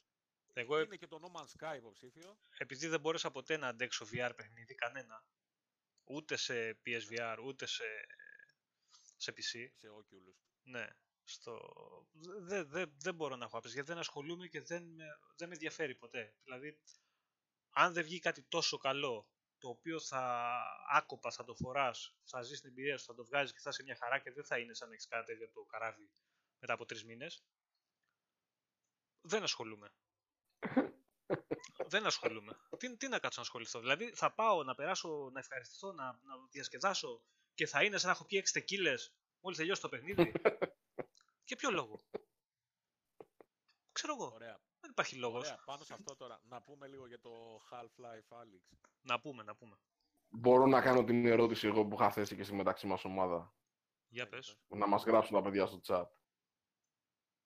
Εγώ θέλω να ρωτήσω αν ενοχλεί κανέναν το γεγονός ότι τα χέρια φαίνονται μόνο οι καρποί και δεν φαίνονται το υπόλοιπο του Είναι- χεριού. είναι- Ότι φαίνονται οι είναι παλάμες για το- εννοείς. Ναι, ναι. Ναι, ακριβώς, ναι. ναι, είναι ναι για ότι το φαίνονται πώς μόνο οι καταλαμβάνεται Και γιατί αυτό εμποδίζει το να φαίνονται τα υπόλοιπο, το υπόλοιπο στο χέρι; Δεν, δεν μπορώ να το καταλάβω αυτό. Κοίτα, Για- γιατί, πρέπει- γιατί πρέπει να βλέπω μόνο τις παλάμες και να νιώθω συνέχεια γιατί- ότι παίζει ο Hollow Man, ας πούμε. γιατί, γιατί το άλλο θα είναι πολύ ξύλινο, δεν θα μπορούν να το προσωμιώσουν. Ενώ τα, η κίνηση των δαχτύλων... Είναι, ε, είναι πολύ Μα σας, φαι- αληθοφανής. σας φαίνεται λογικό να, να, να, να υπάρχουν ας πούμε, δύο παλάμες και στην οθόνη και κενό ενδιάμεσα; Εντάξει, δεν είναι ξέρω, καλό ειλικρινά, δηλαδή- πάντως. Κάνεις Δεν- μεγάλη Ωραία, εθνική μπορεί σου. να, μπορούν να μας γράψουν τα παιδιά στο chat αν τους ενοχλεί αυτό το πράγμα ή όχι. Γιατί έχω την αίσθηση ότι έχω γίνει ή έχω γεράσει πάρα πολύ. Έτσι, που μάλλον έχω γεράσει από τον κουβαλίτη, αν κρίνω εδώ που είναι και η νέα ρότα Άρα, τους. Γιατί Εγώ συμφωνώ με τον πηγαίνει Βαγγέλη. Δευτέρα Λυκείου. Έτσι. Οπότε μάλλον έχω γεράσει πολύ. Γιατί εμένα με ενοχλεί πάρα πολύ αυτό το πράγμα. Και δεν μπορώ να Όχι. δεχτώ σε ένα παιχνίδι σαν το Half-Life που είδα. Παιδιά, ε, αισθητικά φαίνεται- μιλάμε τώρα. Όταν Περίμενε, λέμε μας περίμενε. ενοχλεί, μιλάμε αισθητικά. Δηλαδή αυτό που Αισθητικά χτυπάει στο- μιλάω, στο βέβαια. μάτι, όχι ότι χαλάει το παιχνίδι Ναι. και την εμπειρία. Όχι, ότι δεν Όχι, μπορείς να δεν παίξεις, είπα. ας πούμε. Όχι, ρε παιδιά, δεν είπα κι εγώ αυτό. Όχι, δεν είπα αυτό. Ναι, ναι, για, γιατί να το, να το καταλαβαίνουν και τα παιδιά αυτό που λέτε. Ναι, ναι, οκ. Α- Απλά λέω ότι αυτό που είδα εγώ στο Half-Life, το οποίο είναι υπέροχο. Δηλαδή, πραγματικά, εγώ δεν μπορώ να πιστέψω ότι αυτό το πράγμα θα είναι VR προσωπικά, έτσι όπως είδα το τρέιλερ. Από ό,τι κατάλαβα, Ε, ο μόνος αυτό δεν που έχει- με χάλασε ήταν που βλέπα δύο παλάμες. Ωραία, λοιπόν, να πω εγώ λίγο κάτι σε αυτό. Γενικά φαίνεται πανέμορφο αυτό που δείξανε. Η... Το, το θέμα είναι, ξέρουμε βασικά σίγουρα ότι σε ποιες πλατφόρμες θα βγει, δηλαδή θα βγει στο, στο Steam και θα βγει δηλαδή για Oculus και για Vive ας πούμε. Νομίζω η Valve αναπτύσσει δικό της VR. Όχι, όχι, σίγουρα είναι συμβατά με Oculus και τα λοιπά, αλλά Βασικά, ξέρουμε, ρε για φίλε, παράδειγμα, αν θα βγει για δεν μου λες- PlayStation. ν- Ξέρεις, να δηλαδή, ρωτήσω. θε- θέλω να ρωτήσω πώς θα... Πώς θα το πω. Σε ποια πόσο πλατφόρμα θα είναι; τεχνικά- Όχι, όχι, τεχνικά θέλω να δω πού θα είναι το παιχνίδι. Γιατί αυτό που δείξανε φαίνεται πολύ καλό για να είναι VR. Κοίταξε, Αυτό είπα καινούργιες και εγώ. κονσόλες νέας γενιάς θα το υποστηρίζουν, δεν θα έχουν πρόβλημα. Δηλαδή το PlayStation 5 και το Scarlet δεν Ναι, θα είναι αλλά θέμα να το Το τρέξεις. παιχνίδι θα βγει τώρα, ας πούμε το 20, πότε θα βγει. Καλά, ε, Βασικά, ρε, παιδιά, να, να ρωτήσω εγώ λίγο τώρα κάτι άσχετο. Η Valve αυτό το πράγμα έπρεπε να το παρουσιάσει πρωταπριλιά, ρε φίλε. Άντε να την πίστευαν μετά ότι έβγαλε καινούριο Half-Life. Ωραία. Πόσο παραπάνω διαφήμιση και, θα και, έπαιρνε; πα- και πάμε εκεί. Το, υπάρχει πρόβλημα, παιδιά. Ότι έβγαλε μετά από τόσα χρόνια ανακοινώνει Half-Life και δεν είναι Half-Life 3, ενώ την παρακαλάει το, το gaming ε, σύμπαν, Community. ε, είναι πρόβλημα. Για μένα είναι πρόβλημα. καλά βέβαια όπως βγήκε αυτό που δεν είχε Και διαρρεύσει πρόσεξε, ποτέ πε- περίμενε, Μη σου κάνει περίμενε, εντύπωση αν σου περίμενε, βγήκε κανένα τρία περίμενε, το πουθενά. Περίμενε. Με ενοχλεί ότι έκαναν μία δήλωση σήμερα και είπαν, όταν τους ρώτησε δημοσιογράφος, θα σκοπεύετε να βγάλετε Half-Life 3 και γι' αυτό βγάλατε αυτό το VR για να ζεστάνετε το έδαφος; Και είπαν, ανάλογα με τις πωλήσεις του VR, θα, θα σκεφτούμε πώς θα πάμε παρακάτω. Καλά, Αν όπως... δεν πουλήσει δηλαδή το VR, δεν θα βγάλουμε Half-Life 3. Καλά, δεν νομίζω ότι στέκει Τι αυτό το λέτε; πράγμα. Νομίζω ότι αυτά είναι άλλα λόγια να αγαπιόμαστε. Εγώ νομίζω ότι ξέρουν και οι ίδιοι ότι αυτό δεν θα πουλήσει. Πρώτα πρώτα, αυτό που είδαμε στα τρέιλερ δεν πρόκειται να το τρέξει κονσόλα ε, της τωρινής γενιάς για κανένα λόγο. Δηλαδή, Μα δεν θα Αποκλείεται. βγει Δηλαδή, σε Αποκλείεται. κονσόλες. πρόσεξε. Δεν μπο- θα βγει σε μα, μα κονσόλες. μπορεί η Valve να σου πει Sony έχει το VR OK, στο δίνω, σου κάνω ένα downgrade στα γραφικά και στο δίνω. Γιατί δεν μπορεί να το πει. Εύκολα Ναι. μπορεί να το πει. ανάλογο και- και- downgrade του Witcher 3 στο Switch. ας Α, πούμε, μπράβο, ναι. ακριβώς αυτό. Πάρ το εσύ στο PC σου να το παίξεις με το Oculus σε, σε 4K ανάλυση άμα σου σηκώνει και το PC και είμαστε όλοι ευχαριστημένοι. Αλλά το θέμα Λοιπόν. είναι, δεν ξέρουμε τι περιεχόμενο είναι. Πόση διάρκεια έχει. Γιατί αν αυτό το πράγμα που είδες εκεί πέρα είναι 20 και 30 σκηνές, σαν να παίζεις ε, το άλλο με τα πιστόλια, πώς το λέγανε ρε, εσύ, το... με τα ζόμπι; Πω, πω, στο...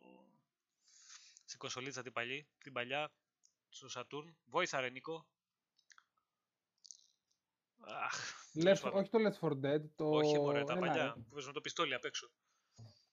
Είναι ανάλογα και το περιεχόμενο. Άμα το Ω, παιχνίδι πέρα, αυτό, πέρα από το άμα το παιχνίδι αυτό σου δώσουν ένα δεκάωρο campaign ωραίο και το ευχαριστηθεί και δεν σε πεθάνει και δεν σε ζαλίσει και δεν σε κάνει, ε, οκ. Γιατί να μην έρθει. Αλλά ακόμα ο κόσμος έχει τρελαθεί επειδή είναι Half-Life χωρίς να ξέρει στην ουσία τίποτα για το παιχνίδι. Το House of the Dead δεν λες. Μπράβο, House of the Dead. Το παιχνίδι είναι εντυπωσιακό. Αυτό που είδαμε το τρέιλερ. Άρα έχουμε καεί και έχουμε καεί από τρέιλερ. Αφήστε να έρθει να το Ή δούμε. καλά, Να ναι. δούμε τι χρειάζεται για να το Πάμε τρέξει στο- αυτό. Να το πω εγώ τώρα λίγο, να πω λίγο κάτι. Η Valve έχει βγάλει δικό της VR headset. Ωραία, το Valve Intex. Το οποίο από ό,τι λένε δείχνει εντυπωσιακό. Και σίγουρα το Alex το βγάζει για να προωθήσει και το δικό της kit.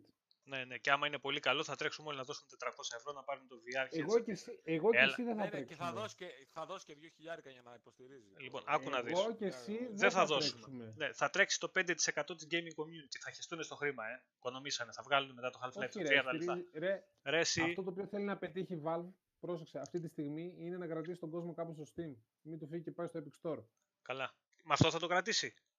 Που θα χρειαστεί Όχι, άλλος για να το δεν παίξει να αρκεί, πάει να δώσει 500 ξέρω ευρώ εγώ να τι πάρει. είναι αυτό. Δεν ξέρω πώς headset. το σκέφτεται. Εγώ παιδιά, σου ρωτήστε- λέω, εγώ σου λέω ότι το Half-Life αυτό θα είναι μια αποτυχία. Από τώρα στο λέω. Άπατο θα πάει. Θα μπου- βγουν οι 5-10 που έχουν τα headset θα το παίξουν.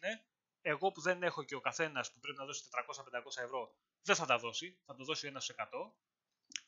Θα πάρει 5 καλές βαθμολογίες και 10 μαλακίες. Αυτοί που δεν το έχουν και δεν μπορούν να το αγοράσουν θα το θάψουν. Γιατί πολύ απλά δεν μπορούν να το αγοράσουν και εσύ είναι καλό. Και τελειώσαμε. Εγώ θα συμφωνήσω πάντως με τον Κώστα που λέει τα review θα είναι τα καλύτερα ever. Καλά, καλά. Από τώρα το ξέρουμε. Καλά, καλά. Μην εγώ δεν τρελαινόσαστε. ξέρω, Θα έχει καλά review, αλλά Μην βλέπω. τρελαινόσαστε, γιατί αν δεν είναι καλό, όλοι, λίγο καλό να μην είναι και να μην είναι 90, αυτοί που περιμένουν σαν τρελή το Half-Life 3 θα το θάψουν όσο δεν πάει. Περιμένετε. Βασικά έχει δίκιο πάνω σε αυτό που λέει, γιατί αν δεν πάει καλά ή σε πωλήσεις ή σε reviews, δηλαδή δεν είναι άψογο, γιατί υπάρχουν μεγάλες απαιτήσεις για το όνομα Half-Life και είναι, και είναι ένα τεράστιο brand Παιδιά, name. είναι ένα, είναι ένα, Ισχύει. είναι, Και προσέξτε τι γίνεται. Είναι ένα πολύ Ισχύει. μεγάλο όνομα, Είναι το μεγάλο οποίο ρίσκο. παίρνει ένα πράγμα, ένα πολύ μεγάλο ρίσκο. Αν τους βγει και του κάτσει, ε, θα βοηθήσει πάρα πολύ όλο το franchise. Αν δεν του βγει και λίγο ε, και Κατέφθασε μέτριο τον να Bang είναι Bang. και, με- και απλά καλό να είναι, θα κάνει κακό σε όλο το franchise. Και απλά καλό να είναι, όχι μέτριο.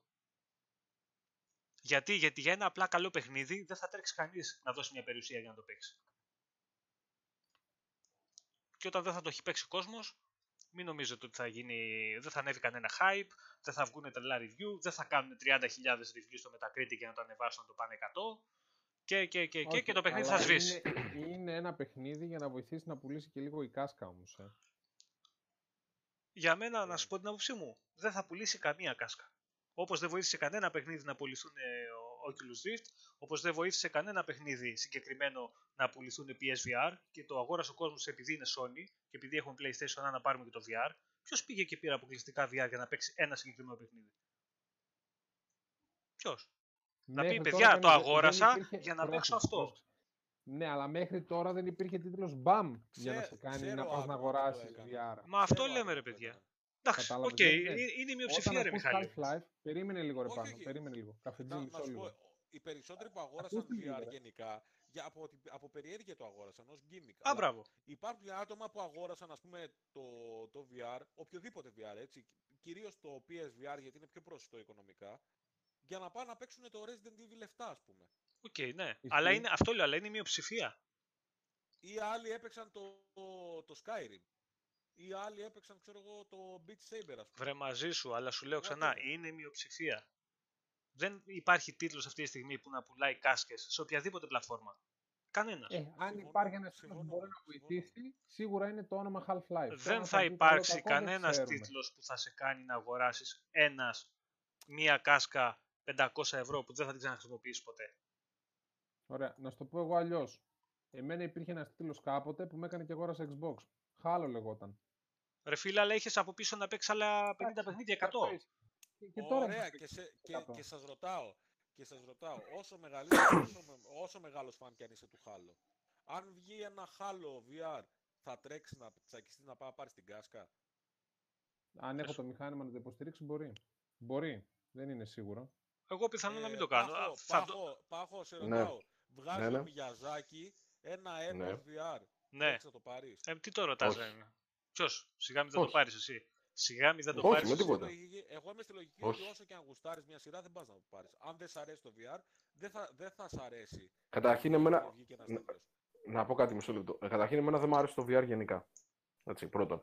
Δεύτερον, εκτός ότι τη, γενικά την αίσθηση τη βάλουμε στην άκρη, πείτε ότι είναι κάτι διαφορετικό, δεν είναι VR. Ε, αν δεν υπάρχουν 5-6 παιχνίδια από πίσω, ή δεν σου δίνει εν πάση περιπτώσει, την αίσθηση ότι θα έρθουν άλλα 5-6 παιχνίδια, δεν πα να το πάρεις. Εγώ τουλάχιστον δηλαδή δεν παίρνω ούτε κονσόλες, ας πούμε, τον πρώτο χρόνο που βγαίνουν. Τουλάχιστον μέχρι τώρα, γιατί εντάξει, τώρα θα αλλάξει λίγο αυτό, γιατί θα παίζουν και τα προηγούμενα παιχνίδια. Αλλά μέχρι τώρα εγώ δεν έπαιρνα. Έλεγα ότι να την πάρω να την κάνω τι. Ρε παιδιά, δεν είναι μέχρι τώρα. Ακόμα ισχύει αυτό. Και θα ισχύει για Ε. αρκετό καιρό ακόμα. Για μένα θα αργήσει πάρα πολύ να βγει τίτλος VR, ο οποίος θα σε κάνει να πας να περιμένεις έξω από το μαγαζί να πάρεις ε, ένα hardware για να το παίξεις. Δεν είναι κονσόλα, είναι αν τελείως ήταν- διαφορετικό. Δεν είναι μια κονσόλα η Αυτό οποία θα την είπα. πάρεις και θα Μα γι' παίξεις. αυτό σου είπα ρε πάνω. Περίμενε λίγο. Γι' αυτό σου είπα ότι εγώ δεν θα το παίρνα ακόμα και του Μιαζάκη. Αν μου έλεγες, ας πούμε, ότι ο Μιαζάκη βγάζει μια κονσόλα που θα έχει π.χ. ένα τίτλο τέτοιο, μπορεί να πήγαινα να την πάρω. Έτσι. Μπορεί να κάνει, ξέρω εγώ, 400 ευρώ. Αν είχα τα λεφτά εκείνη την περίοδο, μάλλον θα πήγαινα να την πάρω. Να σου το πω πιο απλά. Και ας ήταν μια κονσόλα για ένα παιχνίδι. Αλλά για VR, όχι με τίποτα. Σου λέω, αν ήταν ένα παιχνίδι το οποίο θα μπορούσες να το παίξεις στην κονσόλα σου, εγώ θα το περίμενα με πολύ μεγάλη ανυπομονησία και θα το ήθελα γιατί Half-Life τα έχω λιώσει όλα και στην εποχή τους. Όχι τώρα που δεν παίζονται. Παίζονται Είναι βέβαια, καλά, βέβαια. εννοείται. αλλά δεν σου δίνουν. Ναι, το αλλά πράγμα ε, δεν που θα είναι πάρεις όπως τότε. παλιά. Ε, βέβαια. ναι. Ναι. Εντάξει. Παιδιά, να Κουβαλητή, ρωτήσω εγώ αυτό- τώρα λίγο κάτι κουβαλητή, άλλο. Αυτό που, λες, αυτό που λες και εσύ λέμε. Ότι όσο καλό κι αν είναι, αγοράζεις μια κάσκα για ένα παιχνίδι. Εδώ άλλοι αγόρασαν για ένα Breath of the Wild Switch, ρε μαλάκα. Κανείς δεν Δεν θα αγοράσει υπάρξει μόνο για ένα κόσμος να παιχνίδι. αγοράσει VR κάσκα για το Half-Life. Όχι. Δεν είναι έτσι. Γιατί, Βέβαια, γιατί δεν αυτοί συμφωνώ. που το, όχι, γιατί Αγοράζεις αυτό. μια κονσόλα και ξέρεις ότι θα έρθουν κι άλλα. Ναι. Στο VR Ναι, δεν και όχι- ξέρεις. Είναι, είναι, είναι Ναι, και όχι μόνο αυτό. Το Switch που λέει ο Βασίλης ήταν ε, αυτή τη στιγμή είναι μονοπόλιο. Δεν υπάρχει άλλη κονσόλα portable gaming. Ρε παιδιά, το δεν είναι αγοράζει αυτό. και γι' αυτό. Συγκρίνουμε Λες, εγώ ανώμια θέλω, πράγματα. είμαι έξω από το σπίτι, θα παίξω. Τι να κάνουμε. Χωρίς Για- κανονικότατα. Συγκρίνουμε ανώμια πράγματα. Δεν μπορούμε να συγκρίνουμε κονσόλες με ένα VR headset. Δεν μπορούμε, τι να κάνουμε τώρα. Είναι Καλά, τελείως εγώ συμφωνώ. διαφορετικά. Είναι τελείως Μα- διαφορετικά μα πράγματα. Ναι, ναι. Το, το θέμα Ε, είναι, όχι, το θέμα σωστό. είναι η κονσόλα να υποστηρίζει απλά τη VR κάσκα, τέλος πάντων. Άλλη- επειδή ξεφύγαμε λίγο να ρωτήσω εγώ τώρα λίγο κάτι άλλο. Ε, Σε εσάς που είδατε το τρέλερ, γιατί εγώ ακόμα το τρέλερ δεν το είδα. Το παιχνίδι πώς σας Κακός. φάνηκε; Αυτό, αυτό που δείξαμε Καλά, δεν δεν θα πρόλαβα να μιλάμε το τώρα δω. 40 λεπτά για το Half-Life. Ε, ναι, Alyx. αυτό. Ε, εντάξει τώρα, τι άλλο να πούμε ρε παιδιά. Θέλετε να Εντάξει. πούμε και για τα κρυμμένα μηνύματα που υπάρχουν στο lore, στο στιγμιότυπο 032, που Εγώ έχει ένα θέλω QR να με code και το πεις σκάναρες Πόσο και καλύτερο τέτοιο. άνθρωπος έκανε τον Death Stranding. Ε, Δεν, δεν Οχ. μπορώ να απαντήσω σε τέτοιες, είναι προσωπικές ερωτήσεις αυτές. Λοιπόν, προχωράμε. Πάμε, αφήστε τώρα και, τα, και τις κάσκες για το VR, θα το δούμε. Εγώ πιστεύω ότι όσο μεγάλο όνομα έχει, τόσο μεγαλύτερο κρότο θα κάνει, από εκεί που θα πέσει. Αυτή είναι η άποψή μου εμένα και βλέπουμε. Μπορεί και να είναι καλό, απλά είναι ρίσκο. Ε, Αυτό είναι ναι, το δε- ζήτημα. ε, δεν λέω ότι δεν θα είναι καλό, αλλά είναι πολύ ιδιαίτερη περίπτωση και νομίζω ότι θα έχει θέματα πολλά.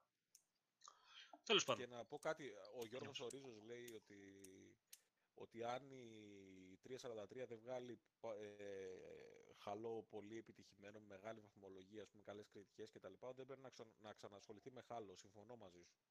Όπως και για το Gears θα μπορούσε. Όχι, παιδιά, εγώ δεν συμφωνώ. Έχει κάνει τρομερή δουλειά η Εγώ 343. συμφωνώ.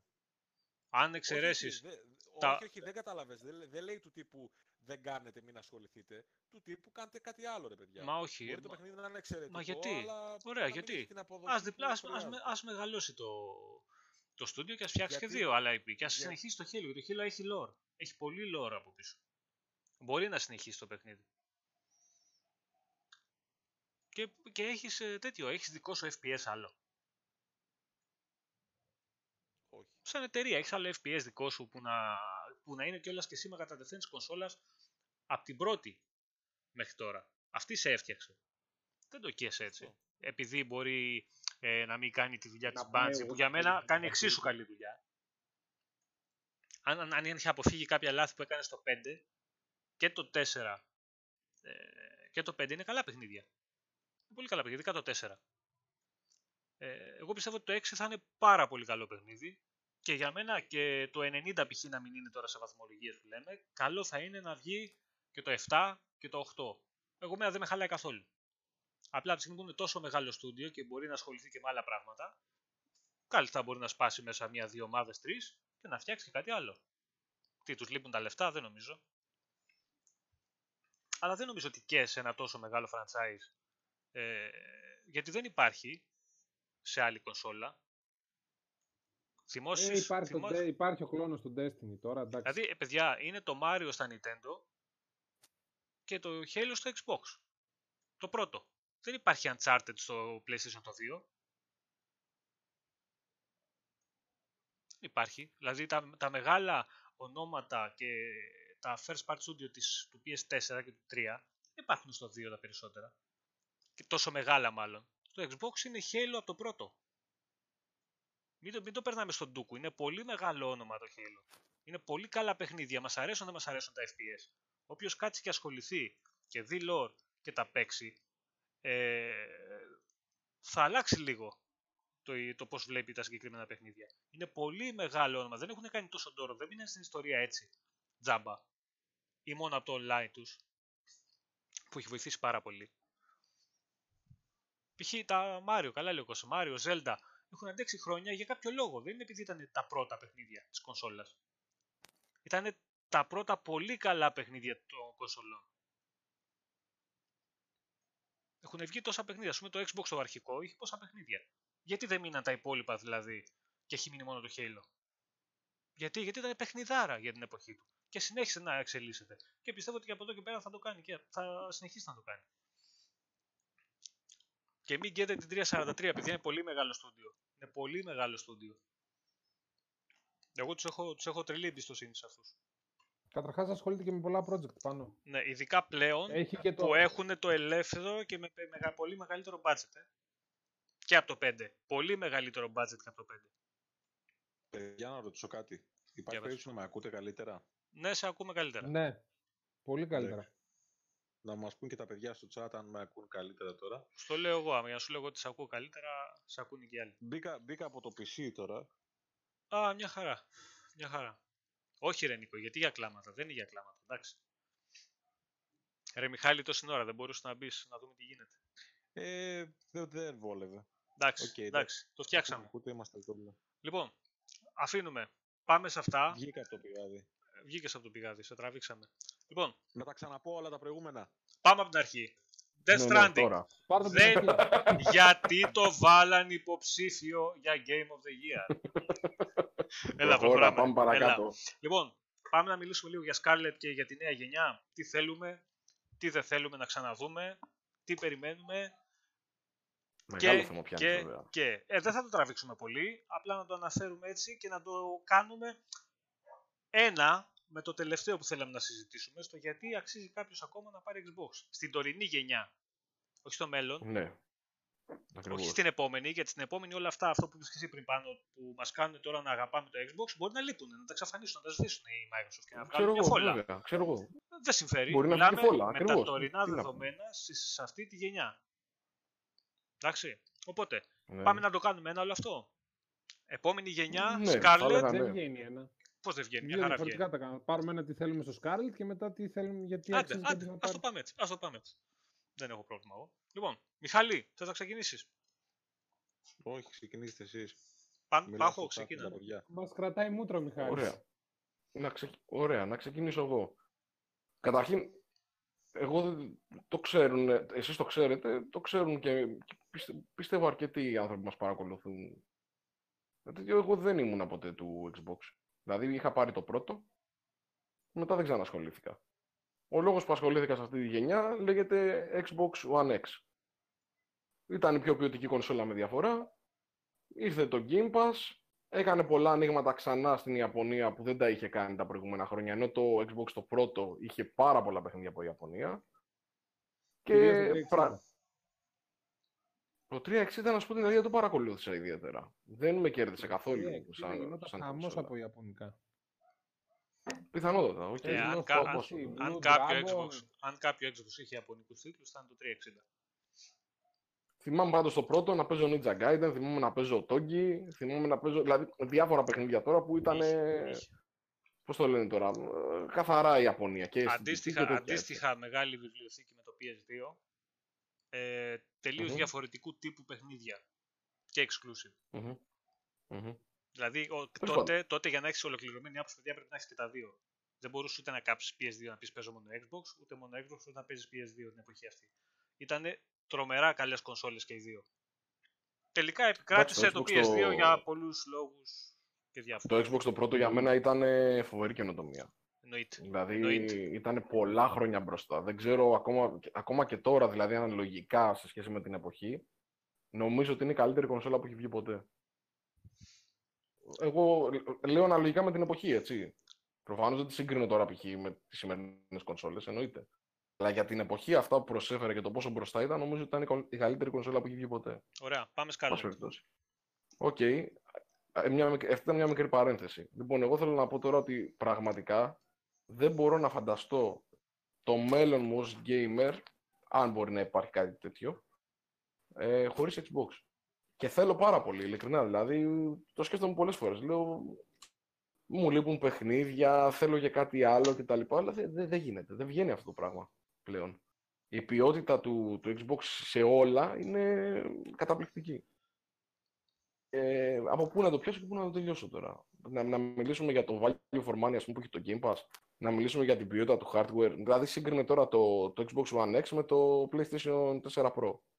Που το ένα κάνει σαν αεροπλάνο, ας πούμε, και το άλλο δεν, δεν ακούγεται. Πας και κολλάς πάνω το αυτί σου και δεν τα ακούς. Και δεν βάζω μόνο αυτό το θέμα, και τις θερμοκρασίες και το πώς τρέχουν τα παιχνίδια και τα πάντα. Γιατί και αυτό είναι πολύ δύσκολο για να το κάνεις. Δεν είναι εύκολο πράγμα. Έτσι. Δεν πας και αγοράζεις δηλαδή από ένα κατάστημα πέντε πράγματα και λες φτιάχνω μια κονσόλα. Δεν είναι έτσι.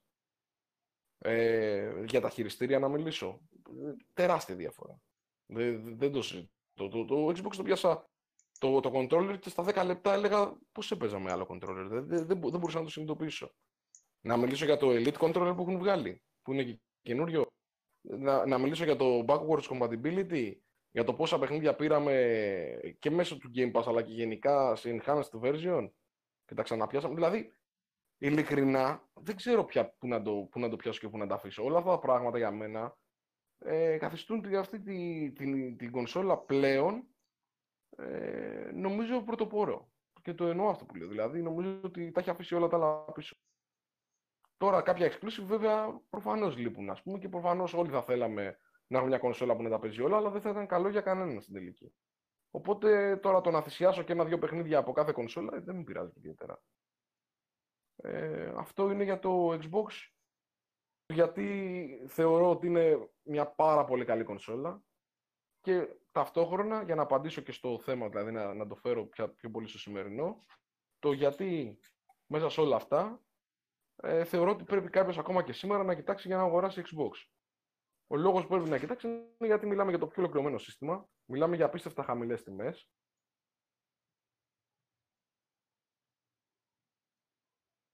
ε, θα έχει τη βιβλιοθήκη που θα τη μεταφέρει κάποιος στο επόμενο όταν θα έρθει. Θα έχει άπειρα Όχι παιχνίδια μόνο να τη παίξει. βιβλιοθήκη. Παρακαλώ, πες μου. Και τα αξεσουάρ. Λέω όχι μόνο τη βιβλιοθήκη. Α, ναι, βεβαίως. Ναι, και τα αξεσουάρ ε, και τα, τα πάντα. Δηλαδή, μιλάμε ότι ε, ε, 4K Blu-ray player. Ε, ε, είναι η μόνη κονσόλα. Α πούμε, θα σου πω ένα χαρακτηριστικό έτσι απλό. Μπορεί να έχει να ενδιαφέρει κάποιον. Ε, εγώ πληρώνω μια ετήσια συνδρομή για το NBA. οι, οι δύο πράγματα στηρίζουν το NBA αυτή τη στιγμή για να το δεις στην τηλεόρασή σου. Δεν μπορείς να το κάνεις μέσω κινητού, ας πούμε, μέσω Mirrorcast και τέτοια. Ε, είναι το Chromecast και το Xbox. Το Xbox έχει αγοράσει αυτή την εφαρμογή, δεν υπάρχει ας πούμε, στο PlayStation, δεν υπάρχει στο Smart TV, δεν μπορείς να το βάλεις να το δεις αν δεν έχεις Xbox ή Chromecast. Ένα απλό παράδειγμα. Τώρα τι άλλο να πω, δηλαδή, πραγματικά μου φαίνεται λίγο χαζό. Ποιο; Παρένθεση, στο Cosmote δεν TV δεν βλέπεις NBA. Όχι, το NBA Pass Ε, εννοεί. όχι. Δεν με καταλαβαίνεις. Α, Εγώ βλέπω οκ, όλα οκ, τα ματς ναι, ναι. του, του Ok, NBA, ok, ό,τι sorry, ώρα sorry. θέλω. τα λοιπά. Ω, ναι, οκ, Ναι, εντάξει. ναι, κατάλαβα. Οκ. Ναι, οκ. Στο Cosmote δείχνει συγκεκριμένα ένα ματς, δύο, ξέρω εγώ πόσα δείχνει. Ε, Λοιπόν. και, εκεί που, και, και για να το κλείσω το θέμα και για να μιλήσω ας πούμε, και για την επόμενη γενιά, νομίζω ότι έχει πάει τόσο μπροστά η Microsoft που δεν είναι καν για να το σκεφτώ για την επόμενη γενιά. Δηλαδή, αν πια ε, ε, ε, ο ανταγωνισμός βγάλει και δύο-τρία παιχνίδια πολύ καλά, μπορώ ή να νοικιάσω την κονσόλα τους και τα παιχνίδια αυτά ή να την αγοράσω για λίγο και μετά να την πουλήσω. Αλλά η βάση και όλο το, το multiplayer, ας πούμε, το multiplayer ε, που έχω εκεί πέρα μέσα στο, στο σαλόνι μου και τα λοιπά, την καρδιά όλου του, του πράγματος, από το Spotify μου μέχρι το, το NBA μου, από τα παιχνίδια μου που θα τα έχω αγοράσει μέχρι το Game Pass που θα μπαίνω και θα διαλέγω, είναι το Xbox. Και μην μιλήσω τώρα και για το xCloud, γιατί εκεί που θα πάει μακριά η βαλίτσα, θα πούνε και κάτι άλλο τα παιδιά. Λοιπόν, Βασίλη, για πες. Εγώ θα ξεκινήσω για ποιο λόγο. Περίμενε αξίζει λίγο, κανείς να Βασίλη, πάρει- Βασίλη, περίμενε λίγο. Ρε πάνω καλά μας τα είπες ρε φίλε, για το Scarlet, τι θες να δεις; Από εκεί Για το ξεκίνησα. Scarlet? Είπαμε όλα τα άλλα και δεν είπαμε αυτό. Ωραία. Ε, πραγματικά δεν έχω να πω κάτι. Εγώ δηλαδή για το Scarlet το μόνο που θέλω είναι να συνεχίσει η Microsoft αυτό που κάνει και αν ζητάω κάτι από την επόμενη γενιά είναι τα 60 FPS να είναι στάνταρ γιατί δεν μπορώ πια να παίζω τα παιχνίδια σε χαμηλότερα. Έχω αρχίσει και με κουράζει αυτό το πράγμα. Είμαι και κάποιας ηλικίας. Τα μάτια μου δεν είναι και στην καλύτερη τους φάση. Έτσι, κοντά από τα 40. Ε, και το, το δεύτερο που, που θέλω είναι όσο γίνεται, γιατί κα- αντιλαμβάνομαι ότι δεν είναι εύκολο και το έχουμε συζητήσει πάρα πολύ και στην ομάδα, ένα άνοιγμα προς την Ιαπωνική αγορά, το οποίο βλέπω όμως ότι γίνεται. Έτσι, όχι με τους ρυθμούς που θα ήθελα, όχι αυτά που θα ήθελα. Πάνω Ναι. να, κάνω, να, να κάνω μια παρένθεση σε αυτό λίγο. Ε, Ναι. Επειδή όντως δεν γίνεται με τρελούς ρυθμούς και μία βλέπουμε να γίνεται, μία δεν γίνεται, είναι λίγο αφιλεγόμενα μηνύματα. Ναι, εγώ, ακριβώς. έχω να, εγώ έχω να πω κάτι που το έχουμε συζητήσει πολύ πιο πίσω, ας πούμε, χρονικά. Μμμ. Ε, βλέπω ότι το πρώτο, όλο το παιχνίδι αυτή τη στιγμή είναι το xCloud. Και όλες οι κινήσεις που γίνονται είναι για το περιεχόμενο στο xCloud. Που ίσως βγει, ίσως δεν βγει. Αλλά άσχετα από Μμμ. αυτό, ε, οι τρεις πρώτες χώρες που πήραν xCloud στην beta ήταν η Αμερική, η Αγγλία και η Κορέα. Πάει στην Κορέα και βλέπεις αμέσως Crossfire X, το οποίο είναι ε, κορεάτικο παιχνίδι, και βλέπεις παράλληλα το άλλο το παιχνίδι με τα καρτάκια το κορεάτικο, τα οποία και τα δύο παιχνίδια είναι τα δύο πιο δημοφιλή παιχνίδια της Κορέας. Ναι. Ωραία. Μπορεί να, μα- Μμμ. να μας είναι εντελώς αδιάφορα. ναι, καλά, Αλλά- προφανώς. Σου λέω, πάει εκεί και σου, και σου λέει φέρνω τα δύο πιο famous παιχνίδια, ας πούμε, της Κορέας. Γιατί, γιατί αυτός που θα παίξει στο xCloud στην Κορέα πρέπει να παίξει το παιχνίδι που γουστάρει. Ανακοίνωσε στο XO19 ότι το επόμενο batch με τις χώρες θα έχει τη Δυτική Ευρώπη, μπλα μπλα μπλα μπλα μπλα και την Ιαπωνία. Δεν θα τους δώσει περιεχόμενο. Γι' αυτό πήρε και τα Yakuza και τα Kingdom Hearts. Δεν ξέρω. Γενικά, Γενικά, γενικά, γενικά, με την ίδια λογική δεν θα πρέπει να τους δώσει περιεχόμενο. Ε, Και τι- τι- αποκλειστικό θα- περιεχόμενο. Μισό λεπτό, ρε, Μιχάλη, τώρα. Μισό λεπτό. Τώρα το αν θα πρέπει, θα πρέπει να συζητήσουμε. Και να Όχι, σου πω γιατί όχι. το λέω αυτό. Όταν, Όχι, όταν βγάζεις θέλει να λεφτά πει από ότι αυτή την προφανώς- εταιρεία, κάνοντας να πει μου ότι remaster κάνεις- το Ninja. Μισό λεπτό, Βασίλη. Κάνοντας μου remaster το, το Ninja Gaiden 2. Έτσι. Ε, μου βγάζεις το, το 3 και το μοσχοπουλάς στα 30 ευρώ. Ε, με backwards compatibility και μετά μου ανακοινώνεις το Neo 2 μόνο για PlayStation. Ε, τι να σου πω τώρα. Για μένα, ας πούμε, τι, τι να συζητήσω μετά. Κουβαλητή. Μου λες αν σε αυτό- πρέπει. σε Προφανώς και πρέπει. αυτό- Γι' αυτό που λέει ο Έτσι. κουβαλητής τώρα στο, στο chat, παιδιά, Να απαντήσω και στο κουβαλίδι άμα θέλει. Εγώ δεν έχω ε, κανένα πρόβλημα. να πούμε ότι Μμ. τα παιχνίδια Γενικά που χαλαρά παρουσίασε... παιδιά, εντάξει, και ναι, τα, κουβαλητής. τα, όχι, δεν, δεν, δεν λέει τίποτα. το παιδί, Μα εντάξει. δεν, το, δεν είναι επίθεση. Αυτό, απάντηση αυτό, είχαμε, που δεν λέει, είπαμε. αυτό που λέει ότι γενικά για τα σκουπίδια δεν είναι σκουπίδια, ρε παιδιά. Δυστυχώς περιμένατε να δείτε τα τρελά AAA παιχνίδια της ανακοινώσει, οι οποίες δεν μπορούσαν και για κανένα λόγο να γίνουν αυτή τη στιγμή. θα γίνουν στην E3 τον Ιούνιο πριν την κυκλοφορία της επόμενης κονσόλας. Τα παιχνίδια αυτά είναι από μικρές ομάδες και μικρά στούντιο μέσα στα υπάρχοντα.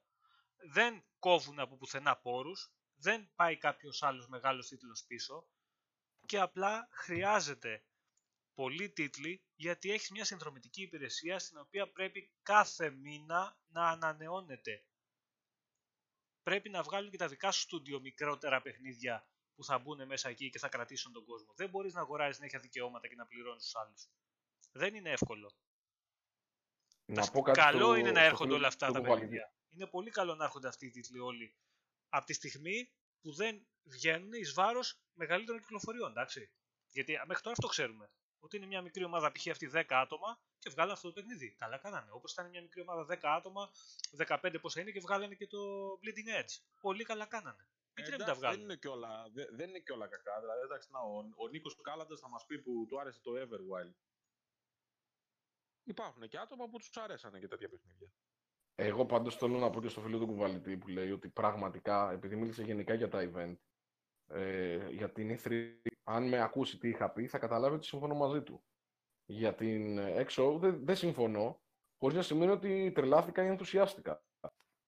Έτσι, προφανώς αντιλαμβάνομαι όμως και το χρονικό σημείο το, στο οποίο γίνεται αυτό το πράγμα. Δεν μπορεί στο τέλος μιας γενιάς σε μια κονσόλα που έχει πάρει δεύτερη θέση να σκάζει με τις μεγαλύτερες σου βόμβες και τα μεγαλύτερα σου όπλα, θα ήταν κίνηση αυτοκτονίας. Αυτά τα περιμένουμε τον Ιούνιο και ελπίζουμε ότι θα γίνουν. Για τα exclusive όμως που γράψε ότι τα έχουν παρατήσει, αυτό δεν ισχύει. Ίσα ίσα το ανάποδο. Αγοράσαμε Θα το έλεγα ότι με Battlefield. τόσα στούντιο που έχουν αγοράσει τα έχουν σταθεροποιήσει, ίσως να έχει περισσότερα και από τη Sony πλέον, δεν ξέρω σίγουρα. Έτσι. Ε, τα exclusive τους 13, είναι... Πρόσεξε, Πάχο, 13, Παρακαλώ, παρακαλώ. κυκλοφορεί- 13 console exclusive, ωραία, από Μμμ. τα Xbox Games Studio θα βγουν μόνο μέσα στο 2020. Ε, δεν είναι όλα όλα αυτά- αυτά... exclusive όλα. Περίμενε, δεν είναι όλα console exclusive. exclusive. Δεν Xbox είναι. exclusive θες να πεις. Δεν είναι, δεν είναι, δεν είναι.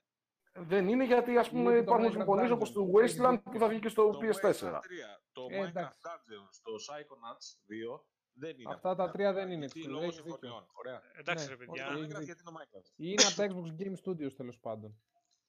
όπως και Ε, εν να πάση έχει. περιπτώσει, το, το, το, το, το- η ουσία αυτού που λέω παραμένει. Ότι νομίζω ότι το έχουν καταλάβει την ιστορία και στη Microsoft. Προσπαθούν να χτίσουν τα exclusive. Ρε έχουν παιδιά, τα θέματα τους προς το παρόν. Θα δούμε όμως καλύτερα Παιδιά. πράγματα και εγώ είμαι τόσο ευχαριστημένος. Ρε παιδιά, τι συζητάμε τώρα; Εγώ πληρώνω 60 ευρώ το χρόνο και παίζω 200 παιχνίδια κάθε μήνα. Και μπαίνουν συνέχεια καινούργια κτλ. Τι, τι συζητάμε, πού τα έχουμε ξαναδεί αυτά; Εγώ το μόνο που στεναχωριέμαι πραγματικά είναι που τώρα είμαι κοντά 40 χρόνια και δεν είμαι φοιτητής. Που για να παίξουμε ένα παιχνίδι παρακαλάγαμε να βρούμε κανένα φίλο που να έχει μια κονσόλα και να ανταλλάξουμε. Λοιπόν, να πω κάτι. Αυτό που λέει. Ναι, οκ, αλλά θα μπορούσαμε να έχουμε παραπάνω. Αυτό λένε τα παιδιά στην ουσία. Οκ, δηλαδή. Ε, πότε Δεν μπορούμε να έχουμε παραπάνω; δεν διαφωνώ. Αλλά τώρα είναι η αρχή αυτού του Και- πράγματος. Και αυτό που λέει ο Χρήστος, ότι θα μπορούσε λέει, να σκάσει φράγκα για ένα Ninja Gaiden ή ένα Splinter Cell. Και πού exclusive. ξέρουμε ότι δεν τα Ναι. έχει σκάσει ρε παιδιά. Όχι, όχι, συμφων- συμφωνούμε μαζί σου. Αυτό θέλω να πω. Ότι... Γιατί όχι, ναι. Μα και εμείς τα Προ- θέλουμε, προφανώς εννοείται. και το θέλουμε. Εγώ δεν, Προφανώς και το θέλουμε. δεν λέει κανείς παιδιά Δηλαδή ότι δεν το- χρειάζεται. Εμείς απλά εγώ. δηλαδή, απ' δεν, δι- δεν τη δικαιολογούμε τη Microsoft σε όλα Όχι. και λέμε όλα είναι Εγώ τέλεια. απλά Θα εξήγησα θέλαμε και παραπάνω το παιχνίδια, πόσο- προφανώς. Εγώ είπα πόσο ότι είναι όλα μεγάλη- τέλεια. Εγώ εξήγησα το πόσο μεγάλη ανάγκη είναι και αυτά τα μικρότερα παιχνίδια. Δεν γίνεται να μην τα έχεις. Μα τα θέλει και για το Pass, ρε παιδιά. Δεν είπαμε ότι. Δεν Ε, γίνεται Μα να όχι, τα θέλει για το πληρώνει, Pass. ε, Μόνο για το Pass τα Τα θέλει. Μα, μα τα θέλει μόνο για το Pass. Θέλει προσθήκε συνέχεια. Τα, οι τίτλοι πρέπει να ανανεώνονται. Αν σταματήσουν οι τίτλοι να ανανεώνονται, θα σταματήσουν και οι συνδρομές. Ε, βέβαια, έτσι είναι. Ναι, Χρήστο, αυτό λέμε κι εμείς. Να πάρει exclusive. Και αυτό Δεν που λέει. λέμε κι κου- εμείς. ε, Παιδιά, συγγνώμη κουβαλητή, γι' αυτό.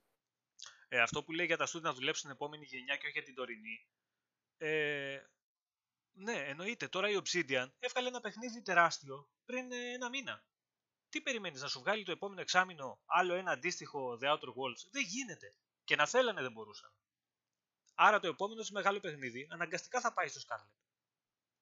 Μέχρι να πάει όμως στο Scarlet, γιατί οι μικρότερες ομάδες από αυτήν που ξέρουμε ότι είναι όλοι ταλαντούχοι εκεί μέσα, δεν έχουν πάρει κανένα τυχαία τον δρόμο, γιατί να μας φτιάξουν ένα-δύο παιχνιδάκια μικρότερα που να μπορούμε να τα παίξουν που θέλουν 6 μήνες, ξέρω εγώ, development ή 5 μήνες ή 2 μήνες. Γιατί να μας τα δώσουν, τι θα μας κοστίσει εμάς. Αυτά θα τα παίξουμε και τζάμπα μέσα από το Game Pass. Δεν θα τα πληρώσουμε.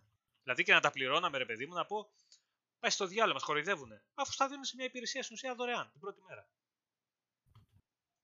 Το επόμενο δεν γίνεται. Ε, Φτιάχνουν οι άνθρωποι, φέρνουν τώρα το Pillars στο 2 στις κονσόλες.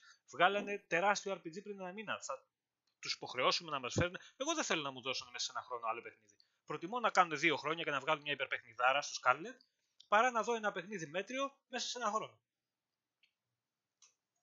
Εντάξει, αγόρασε στούντιο η Microsoft, έχεις σκάσει πολλά λεφτά. Μην έχουμε τρελές απαιτήσεις μέσα σε ένα χρόνο να μας παρουσιάσουν τα AAA παιχνίδια από το πουθενά. Όταν τα στούντιο αυτά, ένα χρόνο πριν, δεν είχαν στα σχέδιά τους να φτιάξουν κάποιο AAA τεράστιο παιχνίδι ε, που θα μας ταμπώσει. Τώρα θα ξεκινήσουν με την τωρινή Τα πιο πολλά από αυτά. ε, μέσα στο χρηματοδότηση. Kickstarter είχαν ξεκινήσει. ναι, αυτά που είχαν στο, στο μυαλό τους να βγάλουν τα είδαμε. Είδαμε Wasteland, είδαμε The Outer Worlds. Ε, της ε, Ninja Theory δεν το έχουμε δει ακόμα, το επόμενο project, γιατί το επόμενο μεγάλο project δεν είναι το Bleeding Edge. Θα το δούμε όμως στην E3 σίγουρα. Ε,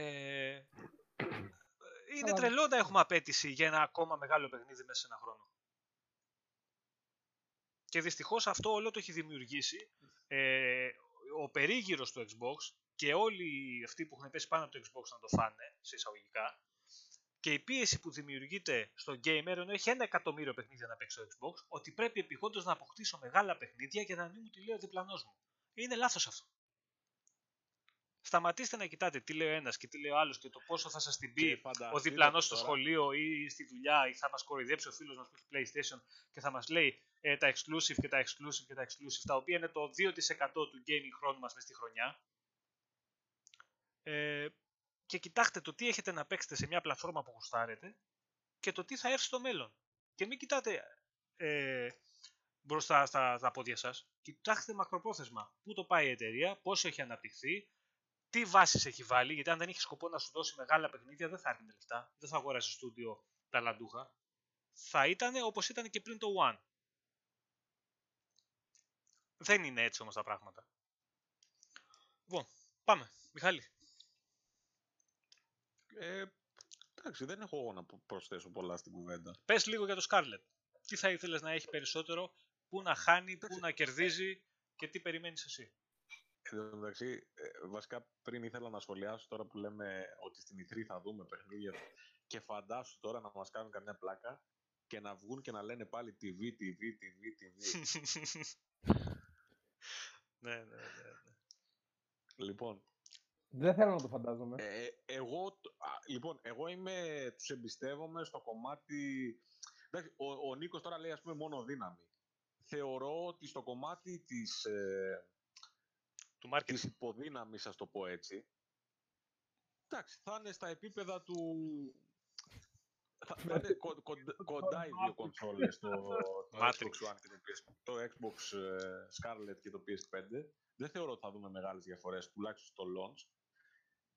Αυτό που θέλω να δω και νομίζω ότι θα είναι το, κομ- το κομβικό σημείο είναι τι τίτλους θα έχουμε. Δηλαδή, ε, νομίζω ότι για μένα, και το είχα πει και στα παιδιά πριν λίγο καιρό που συζητούσαμε αν είναι σημαντικό το έξω 19 ή η E3 και έλεγα ότι η E3 είναι πάρα πολύ σημαντική γιατί θα μάθουμε το launch line-up της κονσόλας και εκεί θα μάθουμε ποια είναι η ρότα που χαράζει η Microsoft για το Xbox στην επόμενη γενιά. Αν εκεί Σου δούμε δίνει ένα παπάδες- tease όμως από τώρα, ε. Εντάξει, Xbox δίνει- παντού, πώς σου λέει Xbox παντού, PC, κινητό, όχι, όχι, tablet. Δεν, δεν, δεν μιλάω εγώ γι' αυτό. Δεν λέω εγώ πού θα παίζεις και τι θα παίζεις. Εμένα με ενδιαφέρει το περιεχόμενο αυτή τη στιγμή. Σε όλα τα υπόλοιπα έχει κερδίσει την εμπιστοσύνη μου η Microsoft. Θέλω να δω το περιεχόμενο για να παίξω και στο κινητό και στο, στην κονσόλα. Όχι ότι, είμαι, ότι έχω παράπονο. Εμένα και στο περιεχόμενο με κέρδισε με την αλλαγή Αλλά των Xbox αυτό Games είναι αυτό που Studios. θέλω. Αυτό, Σε παιδιά, συνδυασμό με το Game Pass, σε συνδυασμό με το Game Pass θα είναι επιτυχημένο το μοντέλο. Αλλά θες καλό περιεχόμενο. Μιχάλη, εσύ ε, έχεις δίκιο σε αυτό που λες. Απλά τι γίνεται. Ε, η κονσόλα δεν πρέπει να μείνει πίσω σε δύναμη. Και αυτό το ξέρουν πολύ καλά. Γιατί αυτό Όχι, ήταν, ήταν τι- ο, ο μεγαλύτερος λόγος που έμεινε πίσω στην αρχή της γενιάς. Δεν ήταν τα παιχνίδια. Ήτανε ότι βγήκε η βρώμα και είχε γίνει ένας χαμός στο ίντερνετ ότι το PlayStation 4 παίζει τα παιχνίδια καλύτερα από το Xbox One. Το PlayStation 4 παίχτησε σοβαρό παιχνίδι ένα, ένα μισό χρόνο μετά την κυκλοφορία του. Έχασε στο hype. Έχασε στα forum, έχασε στα site, έχασε στα σχόλια στο facebook. Ε, κοίτα, Εκεί έχασε. λογικό Ήταν, Εκεί ήταν δημιουργήθηκε λογικό. ο χαμός Ναι. ότι το Xbox είναι για τη πλάκας και το PlayStation θαρώνει- σαρώνει. Δεν το φάγαν τα παιχνίδια του PlayStation. Απλά έτσι δημιουργήθηκε το user base το μεγάλο του PlayStation 4, βγήκανε και καλοί τίτλοι μετά και τελείωσε η ιστορία. Ναι, Το έθαψε. το Xbox ήταν όμως πιο αδύναμο και 100 ευρώ ακριβότερο σε σχέση με το Εννοείται ότι ήταν PlayStation. συνδυασμός τέσσερα. πραγμάτων. Ήταν, Ε, οπότε ήταν καλά αδυ- να πάθει τότε. Εννοείται ότι καλά να Τότε πάθει. καλά Αυτό, να πάθει. με αυτό το λέμε εμείς, ότι μόνοι τους βγάλανε τα μάτια τους. Και Πάντως πολύ καλά σε να πάθουν. αυτό Αλλά, έχουμε απαντήσεις σας και από λέω, το Spencer και τον Greenberg. Βγάλε τα καλύτερο, το καλύτερο line-up που μπορεί σε εταιρεία. Αν το, η κονσόλα σου, γιατί έτσι είναι τώρα πλέον τα πράγματα, είναι αδύναμη, ε, πιο αδύναμη από το PS4, θα έχεις θέμα. Από το PS5 θα έχεις Ναι, θέμα. δυστυχώς. Και αντίστοιχα η Sony. Είναι μεγάλο, στην, τε- στην επόμενη γενιά είναι μεγάλο θέμα το ποιος θα είναι έστω και λίγο πιο. Ε, θα έχει πιο καλό hardware. Είναι πολύ μεγάλο θέμα. Επίσης, επίσης, κάτι που έχει σημασία και είπαν και κάποια πράγματα τα παιδιά, δεν είναι μόνο θέμα δύναμης στα teraflops, ας πούμε. Είναι θέμα και ε, καινοτομίας πλέον. Δηλαδή, αυτό που λέει, ας πούμε, ο φίλος ο Ντόνεους 5 για, τη... για το να αλλάζεις δίσκους εύκολα κτλ. Ναι, ναι, ναι. ναι. Υπάρχουν θέματα που θα δημιουργηθούν λόγω των SSD χωρητικότητας, ε, γιατί μιλάμε και για μεγαλύτερα παιχνίδια πλέον. Υπάρχουν θέματα τα οποία έχουν να κάνουν με την ψήξη των κονσολών, γιατί ε, θα μιλάμε για... Παιδιά αλλάζουν επίπεδο. Μιλάμε για άλλες συχνότητες, Για- για άλλες Ναι, ναι, ταχύτητες. Θέλω, θέλουμε να δούμε το ray tracing, πώς θα τρέχει.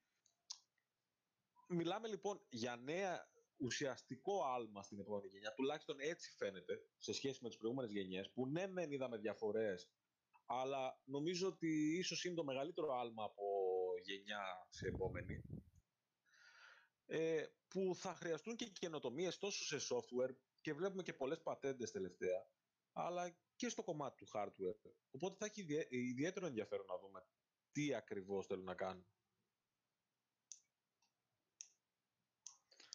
Μάλιστα. Εμένα πάντως την εμπιστοσύνη μου την κέρδισε ο Spencer. Δηλαδή τους εμπιστεύομαι πάρα πολύ και στο κομμάτι του software και στο κομμάτι του hardware. Γιατί Εγώ- κατάλαβαν, Μμ. κατάλαβαν ότι όσο δυνατό hardware και να έχεις, αν δεν υπάρχει το software να το υποστηρίξει, το hardware από μόνο του δεν πουλάει. Γι' αυτό το λόγο εξαγόρασαν και τα στούντιο Παιδιά, και για να μπορέσουν να ενισχύσουν και το Pass, παιδιά. Τώρα να μην κοροϊδευόμαστε. Είναι και συν- το Pass για μένα, σας είπα, είναι το καλύτερο deal του gaming αυτή τη στιγμή Είναι στην αγορά. είναι συνδυασμός Γιατί πραγμάτων. και ο, gamer, και ο gamer κερδίζει και η εταιρεία κερδίζει. Είναι συνδυασμός πραγμάτων. Θες και βιβλιοθήκη, θες και δύναμη. Έτσι. Είδατε πόσο, πόσο τα πάνω του πήρε γενικά όλο το brand του Xbox με το X. Γιατί; Γιατί είχε καμιά τρελή βιβλιοθήκη από πίσω, τα ίδια παιχνίδια είχε με το One. Δεν βγήκε το X με κανένα παιχνίδι μαζί που σε τύφλωσε. Βγήκε και έπαιζε στα ίδια παιχνίδια πολύ καλύτερα. Και είδατε πόσο πάνω μόνο και μόνο από αυτή την κίνηση πήρε όλο το brand. Αν έβγαινε το X και ήταν χειρότερο από το PS4 Pro π.χ. δεν θα γινόταν τίποτα. Θα ήσουν πάλι, δεν θα μπορούσες να παρουσιαστείς σαν η ισχυρότερη κονσόλα, δεν θα μπορούσες να πεις ότι εδώ παίζεις καλύτερα τα παιχνίδια και να τους πεις: OK, παίχτε το 2% του gaming χρόνου σας, 3 exclusive στο PS4, αλλά εγώ το 97% του χρόνου σου σε μένα θα το παίξεις καλύτερα. Που για μένα είναι το πιο σημαντικό. Το που θα παίξεις τα third party παιχνίδια καλύτερα. Γιατί αυτά είναι τα περισσότερα. Όταν μιλάμε στο θέμα Ναι, των αρ- παιχνιδιών. αρκεί να Από έρχονται, εκεί και έτσι. πέρα. Βέβαια. Αρκεί να έρχονται στην βέβαια, κονσόλα. Ναι, ναι, ναι, βέβαια. Από Γιατί εκεί- third party, μα- μα- για μένα η Sony αυτό που έχει κερδίσει είναι στα third party. Ναι, ρε Τα φίλε. exclusive της Sony για μένα τουλάχιστον προσωπικά, Ναι. εμένα δεν μου κάνουν. Πέρα από το Last of Us δηλαδή, δεν μου έρχεται κάποιο άλλο στο μυαλό αυτή τη στιγμή Μα σου που λέω. να είναι από τη Sony και να πω, πω, πω Μπράβο. ναι, ξέρω εγώ, είναι παιχνιδάρα. Μπράβο. Ε, για μένα είναι και το God of Παιδιά, War. αυτό που Μαζί έκανε. με το Last Αυτό Για που μένα έκανε- όχι. αυτό που έκανε. Τα παλιά, για μένα τα παλιά God of War είναι. Ε, το τελευταίο δεν είναι. Όχι ότι δεν είναι καλό παιχνίδι. Ούτε. Δεν μου άρεσε η τροπή που πήρε. Ε, ότι είναι, είναι παιχνιδάρα όμως. Δεν, δεν θα λέμε μαλακίες, είναι παιχνιδάρα. Αλλά ε, η αλλαγή συγκεκριμένη εμένα δεν μου έκατσε καλά. Αλλά καταλαβαίνω ποιον, ποιο, ποιο, ποιον πει ότι είναι υπερπαιχνιδάρα, εντάξει. Δεν θα λέμε ότι να είναι. Τέλος πάντων, αυτό που θέλω να πω εγώ είναι ότι η Sony, αυτό που είπες, ε, Πάχο, ότι η Microsoft το Ναι. έχει καταλάβει αυτό. Η Remedy βγάζει και αποκλειστικό ας πούμε, που θα έρθει ας πούμε, campaign παιχνίδι. Ε, πλήρωσε την Dotnod και αγόρασε παιχνίδι δικό της που θα έρθει. Το οποίο δεν θα βγει στο PS4 π.χ. Έχεις καταλάβει τι γίνεται. Έχεις καταλάβει πώς θα αποκτήσεις περιεχόμενο και θα φέρεις κόσμο να αγοράσει την κονσόλα σου γιατί θέλεις να παίξεις τα παιχνίδια σου μόνο εκεί. Το βλέπουν τι γίνεται. Αν το βλέπουμε εμείς, που απλά παίζουμε παιδιά και είναι το χόμπι μας αυτό, λέτε οι άλλοι που είναι η δουλειά τους και είναι όλη μέρα μέσα σε αυτό, να μην το καταλαβαίνουν, να μην βλέπουν τι γίνεται. Εννοείται ότι βλέπουν. Καλά, το έχουμε ξαναπεί αυτό. Μισό Εγώ λεπτό, νομίζω μισό ότι δεν λεπτό. βλέπουν και πολύ. Όχι, Ναι. εγώ νομίζω ότι βλέπουν. Ε, λίγο- όχι, όχι. Πα, πάχω, άκου λίγο. Ε, Παρακαλώ. Πρόκειται, ε, συζητούσαμε σε κάποια φάση ότι π.χ. γιατί τα ιαπωνικά παιχνίδια δεν έρχονται, έτσι. Αφενός μπορεί να είναι το ένα θέμα το οικονομικό, μπορεί να είναι, ξέρω εγώ, να προτιμούν τη Sony που είναι οι Ιάπωνες και τους κατανοούν, δεν ξέρω τι... για ποιο Κουλτούρα λόγο. νομίζω είναι. Ωραία. Υπάρχει όμως και ένα άλλο θέμα. Αν το Xbox αυτή τη στιγμή είχε πουλημένες 100 εκατομμύρια κονσόλες και το PlayStation 40, όλα τα παιχνίδια θα έβγαιναν στο Xbox. Μην ξεχνάς, με την επιτυχία του 360, άρχισαν και πετούσαν τα Final Fantasy που έγινε χαμός τότε. Και το Final Fantasy τότε στο, στο Xbox 360, το 13 ήταν. Νομίζω. Και έγινε χαμός. Αυτό ε, ε, προϋπο- προϋποθέτει να έχεις και ένα δυνατό brand για να φέρεις τίτλους. Το Xbox ξεκίνησε τη γενιά από το 0. Όχι από το 0, από το μείον 20. Συμφωνώ. Μα Αυτό αυτόν κόλλα που από το έκανε 3 ο ξεκίνησε. Spencer και η ομάδα του ήταν να αποκαταστήσει την, ε, το Εμπιστοσύνη. γόητρο, ας πούμε, όσο μπορούσε και σιγά σιγά βλέπεις ότι ας πούμε ε, έφερε τα Kingdom Hearts, έφερε τα Yakuza, π- πάει κάτι να κάνει ο άνθρωπος. Αν δεν, αποκαταστεί, αν δεν αποκαταστήσει το γόητρο της κονσόλας που η κοινή γνώμη, η πλειοψηφία της τουλάχιστον, το έχει του κλώτσου και του μπάτσου, δεν πρόκειται να έρθει το παιχνίδι. Εντάξει, πάντως το Όταν Bloodborne, ας καταφέρει πούμε, το είχε βήμα χτίσει η Sony βήμα. πριν ακόμα ξεκινήσει να βγει το PS4, έτσι. Ρε φίλε, εννοείται ότι έκανε πιο έξυπνες κινήσεις σε αυτό το κομμάτι. Δεν θα Αυτό το είπα. συζητήσουμε. Δεν Μα- είπα κάτι άλλο. Μα, Αυτό οι, είπα. κι- μα οι κινήσεις της ήταν που την έφεραν και μπροστά. Ναι, Αν είχαν εντάξει, όχι, γίνει συμφωνώ. αντίστοιχα ανάποδα τα πράγματα, όσο και, και φιλο PlayStation να είναι η χώρα, δεν θα ήταν έτσι.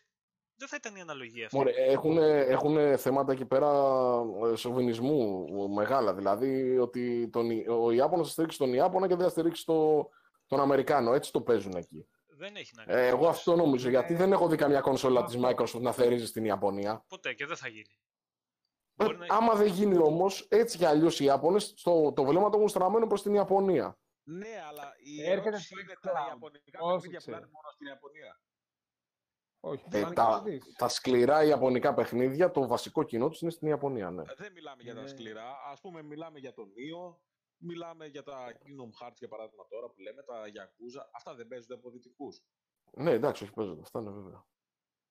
Δηλαδή, δεν νομίζω ρε παιδιά ότι είναι απαγορευτικό. Ακόμα και στην Αμερική που είναι σκληροπυρηνικό, ας πούμε, το, το αίσθημα του Xbox και τα λοιπά, αν είναι 50-50 ή κάπου εκεί όσο είναι οι πωλήσει, υπάρχουν ε, Kotaku fans και τα λοιπά. Δεν το καταλαβαίνω αυτό το πράγμα. Ναι, ούτε εγώ. Απλά αυτό έχει να κάνει πιο πολύ με την κουλτούρα της Ιαπωνίας και των ανθρώπων εκεί. Δεν έχει να κάνει με το να το καταλάβουμε εμείς. Δηλαδή, εμείς δεν θα το καταλάβουμε ποτέ. Δεν πρόκειται. Και, και επίσης, αν, αν θες να δημιουργήσεις ακόμα περισσότερους φans της ιαπωνικής κουλτούρας, πρέπει να τους προσφέρεις πρόσβαση στα, σε αυτό το είδος. Αν βάλεις ένα JRPG, ξέρω εγώ, στο, στον Xboxάκια, ο οποίος είναι καμένος, τεξανός, δεν ξέρω και εγώ τι, μπορεί να τον κερδίσεις και να τον κάνεις φαν και να πουλάς για πάντα. Να πουλάς μια κόπια επιπλέον το μήνα.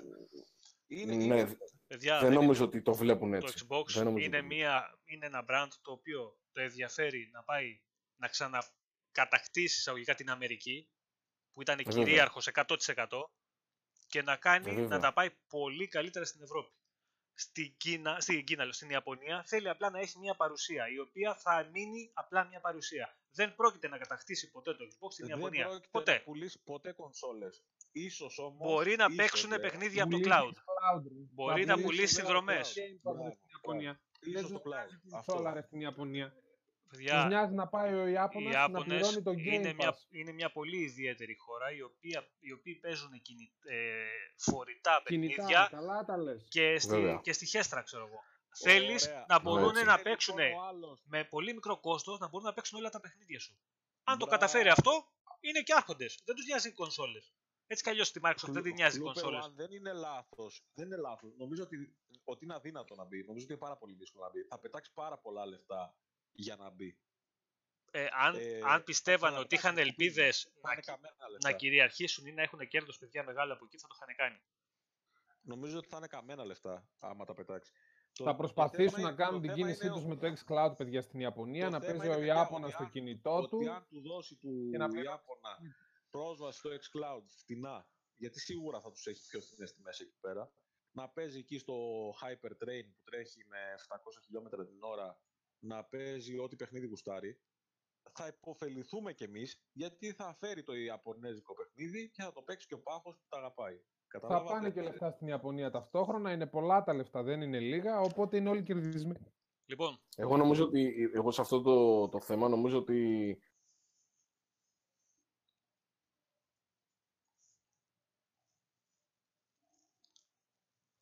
πάμε γιατί... Έπεσε. Όχι, τον Πρέπει να έχασα. ήταν, ήταν σε αυτή την κατεύθυνση. Έτσι. Πάχο ξανά, γιατί χάθηκε. Τα έχω Όχι, όχι, όχι, Οκ. εντάξει. Ναι, λέω ότι ε, νομίζω ότι η- το, το πρώτο άνοιγμα το σοβαρό που έκανε η Microsoft τώρα τελευταία ενώ στην Ιαπωνία ήταν ε, τα παιχνίδια που έδινε απλόχερα στην Nintendo. Νομίζω ότι μέσα από αυτό πήγε να κερδίσει ένα, ένα κοινό, να πάρει ένα respect ας πούμε από τους ανθρώπους εκεί, να τους βάλει στη, στην οτροπία ότι έχουμε και εμείς καλά παιχνίδια και τα λοιπά και θα μπορείτε να τα παίξετε φορητά και μετά να τους πει παιδιά, ξέρετε τώρα δεν χρειάζεται να τα παίζετε στην Nintendo, έχουμε το xCloud.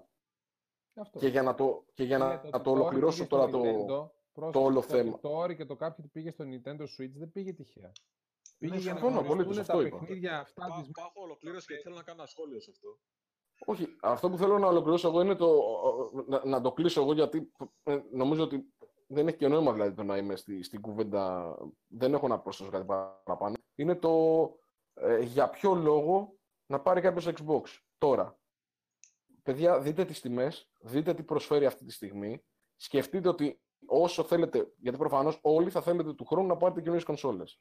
Άρα καλό θα είναι να εξοικονομήσετε όσο το δυνατόν περισσότερα χρήματα. Πείτε μου με έναν άλλο τρόπο που θα μπορείτε να έχετε μια πρόσβαση με το game, όσοι βέβαια θέλετε να αγοράσετε κονσόλα. Ε, δεν έχετε, θέλετε να πάρετε μια άλλη κτλ. Πείτε μου ένα καλύτερο τρόπο αυτή τη στιγμή από το να αγοράσει κάποιος ένα Xbox με μια συνδρομή στο Game Pass. Και ταυτόχρονα έχεις την πρόσβασή σου στα παιχνίδια, τα πάντα δεν δίνεις φράγκο αυτή τη χρονιά, τα κρατάς όλα στην άκρη και του χρόνου πας και αγοράζεις την κονσολίτσα που θες.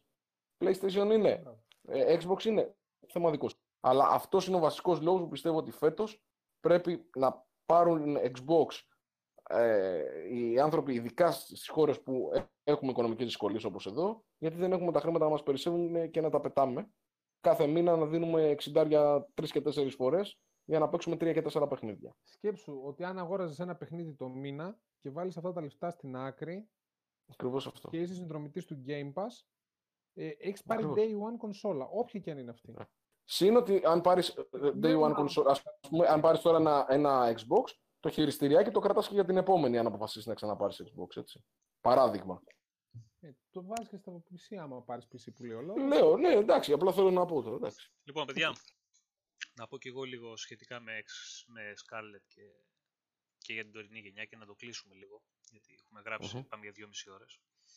Λοιπόν, το Scarlett εγώ θέλω απλά να συνεχίσει αυτό που είπα και εσύ, να συνεχίσει η εταιρεία να βλέπει μπροστά. Γιατί με το 6 αυτό έκανε. Και με τις κινήσεις που κάνει μέχρι τώρα κάνει αυτό. Βλέπει μπροστά. Όπως είπε και ο Spencer, δεν θα είναι, ε, μία- δεν θα είναι ανταγωνιστικό και σε τιμή και σε δύναμη. Δεν πρόκειται να μείνει πίσω από τον ανταγωνισμό, το Scarlett. Εννοείς θα είναι ανταγωνιστικό. Ναι. Όχι δεν θα είναι. Ναι, δεν θα είναι, είπα λάθος. Εννοείται ότι θα είναι. Είπανε βασικά Σε δεν θα, συνδυασμό. υπονομεύσω, δεν θα υπονομεύσω, είπε, την δύναμη για την τιμή. Και δεν θα ξανακάνω το ίδιο λάθος που είχα κάνει στην προηγούμενη γενιά. Άκου Με εδώ το να τώρα. είμαι πιο αδύναμος και Σε 100 συ- ευρώ Μπράβο. ακριβότερος. σε συνδυασμό Αυτό είπα. με τις υπηρεσίες που έχει αυτή τη στιγμή και αυτές που δεν έχουμε δει ακόμα και αναπτύσσονται. Όπως το xCloud είναι πολύ καλό στη θεωρία, στην πράξη δεν το έχουμε δει και εμείς στην Ελλάδα μπορεί να μην το δούμε και για τα επόμενα 3-4 χρόνια. Μπορεί και 5. Ή να μην παίζει σωστά σε εμάς γιατί εμείς data center το πιο κοντινό είναι η Γερμανία. Οπότε θα κλαίμε. λοιπόν, γιατί καλά η θεωρία και αυτό, το Stadia το είδατε που πήγε και τα θέματα που είχε ε, και θα έχει και τα ίδια θα έχουμε και εμείς εδώ με το xCloud. Είναι τρομερή δουλειά, τρομερή προσθήκη και, να... και αλλά για εμείς θα έχουμε πρόβλημα. Να κάνω μια δεν είναι για μας ακόμα. για το Stadia. Να κάνω λίγο μια μικρή παρένθεση, με επιτρέπεις; Ναι, πες. Ξέρεις γιατί υπάρχουν αυτά τα παράπονα για το Stadia; Γιατί το Stadia, φίλε μου, από, σήμε, από προχθές πότε είναι, σου ζητάει να το πληρώσεις. Μηνιαία συνδρομή. Δεν μιλάμε γι' αυτό, μιλάω για το lag. Μίλησα μόνο Ναι. για το lag, δεν μίλησα καθόλου Δεν για θα τιμές και υπήρχε για προ- χρεώσεις. ναι. Θα υπήρχε. Δεν Αν θα δεν μπορείς να υπήρχε- παίξεις, δεν μπορείς να παίξεις, όσο και να πληρώνεις. Ναι, άμα ήταν Παιδιά, σε μην beta έκδοση ξεφύγει- πατάς μην- στο μην cloud, ξεφεύγει άκουσε πάλι με κουβέντα, λίγο. γιατί πλατιάζουμε. Ναι, άκου λίγο Έτσι, να δεις. Αν Λοιπόν, ήταν σε beta φάση και ήταν τζάμπα δοκιμαστικό, δεν θα είχα πρόβλημα με Α το Stadia τώρα, δεν μας ενδιαφέρει. Για μένα Ε, είναι σαν καλά, πάει ναι. άπατο και τελείω ιστορία γι' αυτό. Το έχω πει εδώ και πόσο καιρό. Θα το δούμε στην πορεία γι' αυτό. Λοιπόν, όσο έχει τις υπηρεσίες όπως Game Pass, ε, τη δύναμη που υποτίθεται ότι θα έχει και τους πιστεύω γιατί από αρχιτεκτονική δεν πάνε πίσω, το 6 είναι Λοιπόν. επίτευγμα και όλα τα υπόλοιπα εγώ πιστεύω ότι θα πάνε πάρα πάρα πάρα πολύ καλά την επόμενη γενιά. Πάρα πολύ καλά. Και θα φέρει και πολύ κόσμο πίσω στη, πίσω στη πλατφόρμα. πλατφόρμα. Επίσης, One εννοείται ότι αξίζει κάποιος να πάρει αυτή τη στιγμή.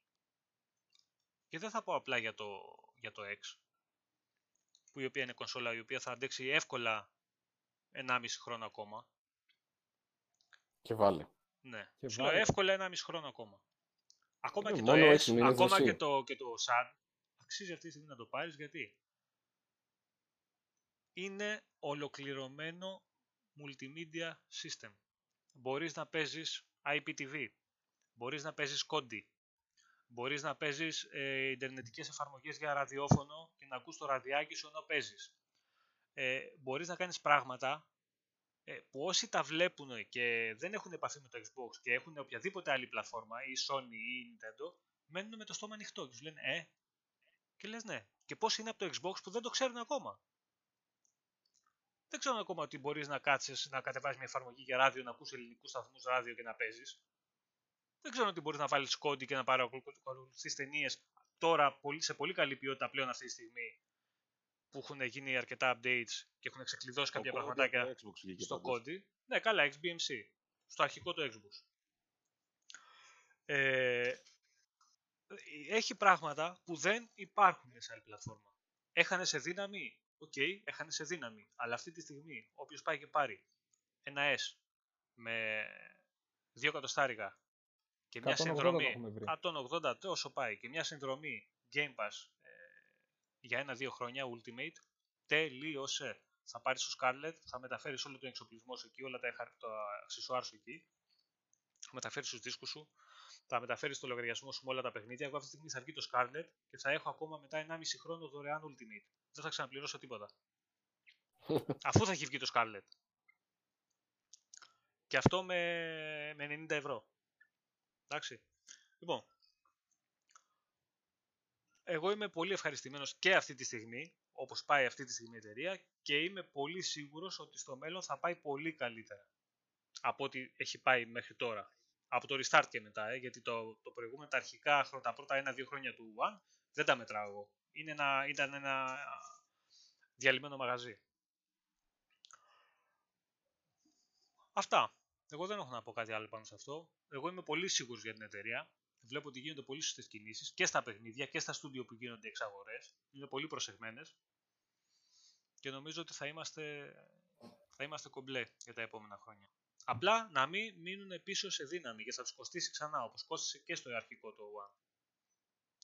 Και κάτι τελευταίο ρε παιδιά σε αυτό το καινούργιο το λειτουργικό που θα φέρετε στο Scarlet που πλέον θα έχει δύναμη, θα έχει τα πάντα. Φέρτε και αυτό το snap πίσω ένα καλό πράγμα είχε αυτό το λειτουργικό πάνω, το, το snap που τελειώναμε και το πήγαν και το ξυλώσανε γι' αυτό. Γάμο. το χρησιμοποιούσε κανείς από εσάς αυτό; Εγώ Συνέχεια. σπάνια πάντως. Συνέχεια όμως εγώ. Μα συνέχεια. Μόνο όταν ήθελα να δω τίποτα στο YouTube ε, και να παίζω ταυτόχρονα το χρησιμοποιούσα το Snap and Up. Φοβερό. Φο- φοβερά έξυπνο χαρακτηριστικό και πήγανε και το ξυλώσανε. Εντάξει, όπως ξυλώσανε και, και ένα σωρό πράγματα για να μπορεί να γίνει ένα τσακ πιο γρήγορα. Σκέψου τώρα το Xbox One με όλα αυτά μέσα να μην τα είχαν βγάλει, να μην είχαν βγάλει το, την καμερούλα, να μην είχαν βγάλει εφαρμογές από μέσα που τραβάγανε πολύ η μνήμη. Πώς θα έτρεχε παιδιά τα παιχνίδια; Τι θέμα θα είχε; Τέλος Ε, πάντων. Τι καταφέρεσανε. Ε, μα γι' αυτό, ξεκάθαρα το αφαίρεσανε γι' αυτό. Ε, αυτό γι' είχε πει και καταφέρεσανε, ο Ιμπάρα ναι, τότε, αυτό- ότι θα αφαιρέσουμε αυτό και αυτό για να ελευθερώσουμε περισσότερη μνήμη από το λειτουργικό και τα λοιπά, και τα λοιπά για να μην έχουμε πρόβλημα στην επιδόση επιδόσεις. Αλλά όχι ότι δεν είχαν, τέλος πάντων. Λοιπόν, αυτά. Έχετε να πείτε κάτι άλλο; Εγώ όχι. Μόνο να πω ένα μεγάλο ευχαριστώ στα παιδιά που μας άντεξαν τόση ώρα. Να Ε, τους καλά, πω εννοείται. ότι τους, α- Γενικά, ωραία, ότι ωραία. τους αγαπάω για το, για το θέμα της ηλικίας που μου γράψανε προηγουμένως γιατί δεν τα απάντησα. Τους ευχαριστώ πολύ. Με κάνανε και ξανανιώσα. Μιχάλη, Και επίσης, παιδιά, να πω εγώ το εξής. Ε, άρχισαν να βγαίνουν οι προσφορές ε, στα, με- στις μεγάλες αλυσίδες μόλις. Σιγά σιγά βγαίνουν στο public, οπότε έχετε το νου σας. Και προσοχή ναι. τι αγοράζουμε, έτσι. Γιατί Ναι. πέρυσι την πατήσαμε σε πολλά πράγματα. ναι, ναι, ναι. Λοιπόν, Κάτι ακουστικά παιδιά, Να σας θυμίσω. καλά αυτά τα ακουστικά. Μιχάλη, με είχε σώσει πέρσι. Φέτος περιμένω τα φώτα σου πάλι. Εντάξει. γιατί δεν Λοιπόν. δεν σε άκουγα. Λοιπόν, παιδιά, να θυμ... σας υπενθυμίζω ότι από αύριο το πρωί θα υπάρχει το άρθρο στο site με τις προσφορές που θα ανανεώνεται συνέ- συνέχεια με ό,τι καινούριο δούμε και, και αξίζει στην ελληνική αγορά και όχι μόνο. Τα, τα παιδιά εδώ τα λαγωνικά έχουν φαγωθεί και τα ψά... ψάχνουν όλη μέρα. Επίσης, να σας πω ότι ήδη υπάρχουν στο Spotify όλα τα Xcast Μπορείτε να τα βρείτε για να τα ακούσετε όπου και να είσαστε, Στο στον δρόμο, γυμναστήριο. στο γυμναστήριο. Θα σας πάμε τα νεύρα παντού γενικότερα. Πες πώς Ε, λέγεται και το κανάλι στο Spotify, πώς θα μας Ε, βρουν. Xbox, Xbox 365 θα ψάξετε, θα σας βγάλει όλα τα Xcast με τη σειρά και το σημερινό αύριο το πρωί θα είναι εκεί, για να μην πω αργότερα σήμερα. Ε, μετά από το τέλος του, μία-δύο ρίτσες θα είναι ανεβασμένο γι' αυτό. Μπορείτε να τα ακούτε όπου θέλετε. Άμα λέμε και καμιά βλακία, αν είναι λόγου να μας την κοπανάτε στο επόμενο. Γενικά γίνονται πραγματάκια. Επίσης θα τα βλέπετε, μπορούν να τα ακούσετε και μέσω των Google Podcast. Και εκεί υπάρχουν πλέον. Και σιγά σιγά νομίζω ότι θα τα καθιερώσουμε αυτά. Τώρα θα είναι μία ώρα, θα είναι δύο ώρες, ανάλογα πώς θα μας βγει. Αλλά θα τα καθιερώσουμε, θα φτιάξουμε λίγο και τον ήχο. Να μην έχουμε θεματάκια σαν τα σημερινά που μία ακουγόμαστε καλά, μία πιο δυνατά, μία πιο χαμηλά. Εντάξει, θα τα βρούμε αυτά. Σας ευχαριστούμε πάρα Ναι, πολύ για την κομπλέ. παρέα. Ναι, μωρέ, εντάξει. Δεν θα πεθάνουμε κιόλας. Ευχαριστούμε πολύ, παιδιά. Καλή συνέχεια. Λοιπόν, καλό Σαββατοκύριακο, να παίξετε καλά παιχνίδια και θα τα λέμε γενικά και στη σελίδα και στο group και παντού. Και στο Xbox. Να είστε καλά, παιδιά. Ευχαριστούμε πολύ. και Καλό, στο βρά... Spotify. καλό βράδυ σε όλους.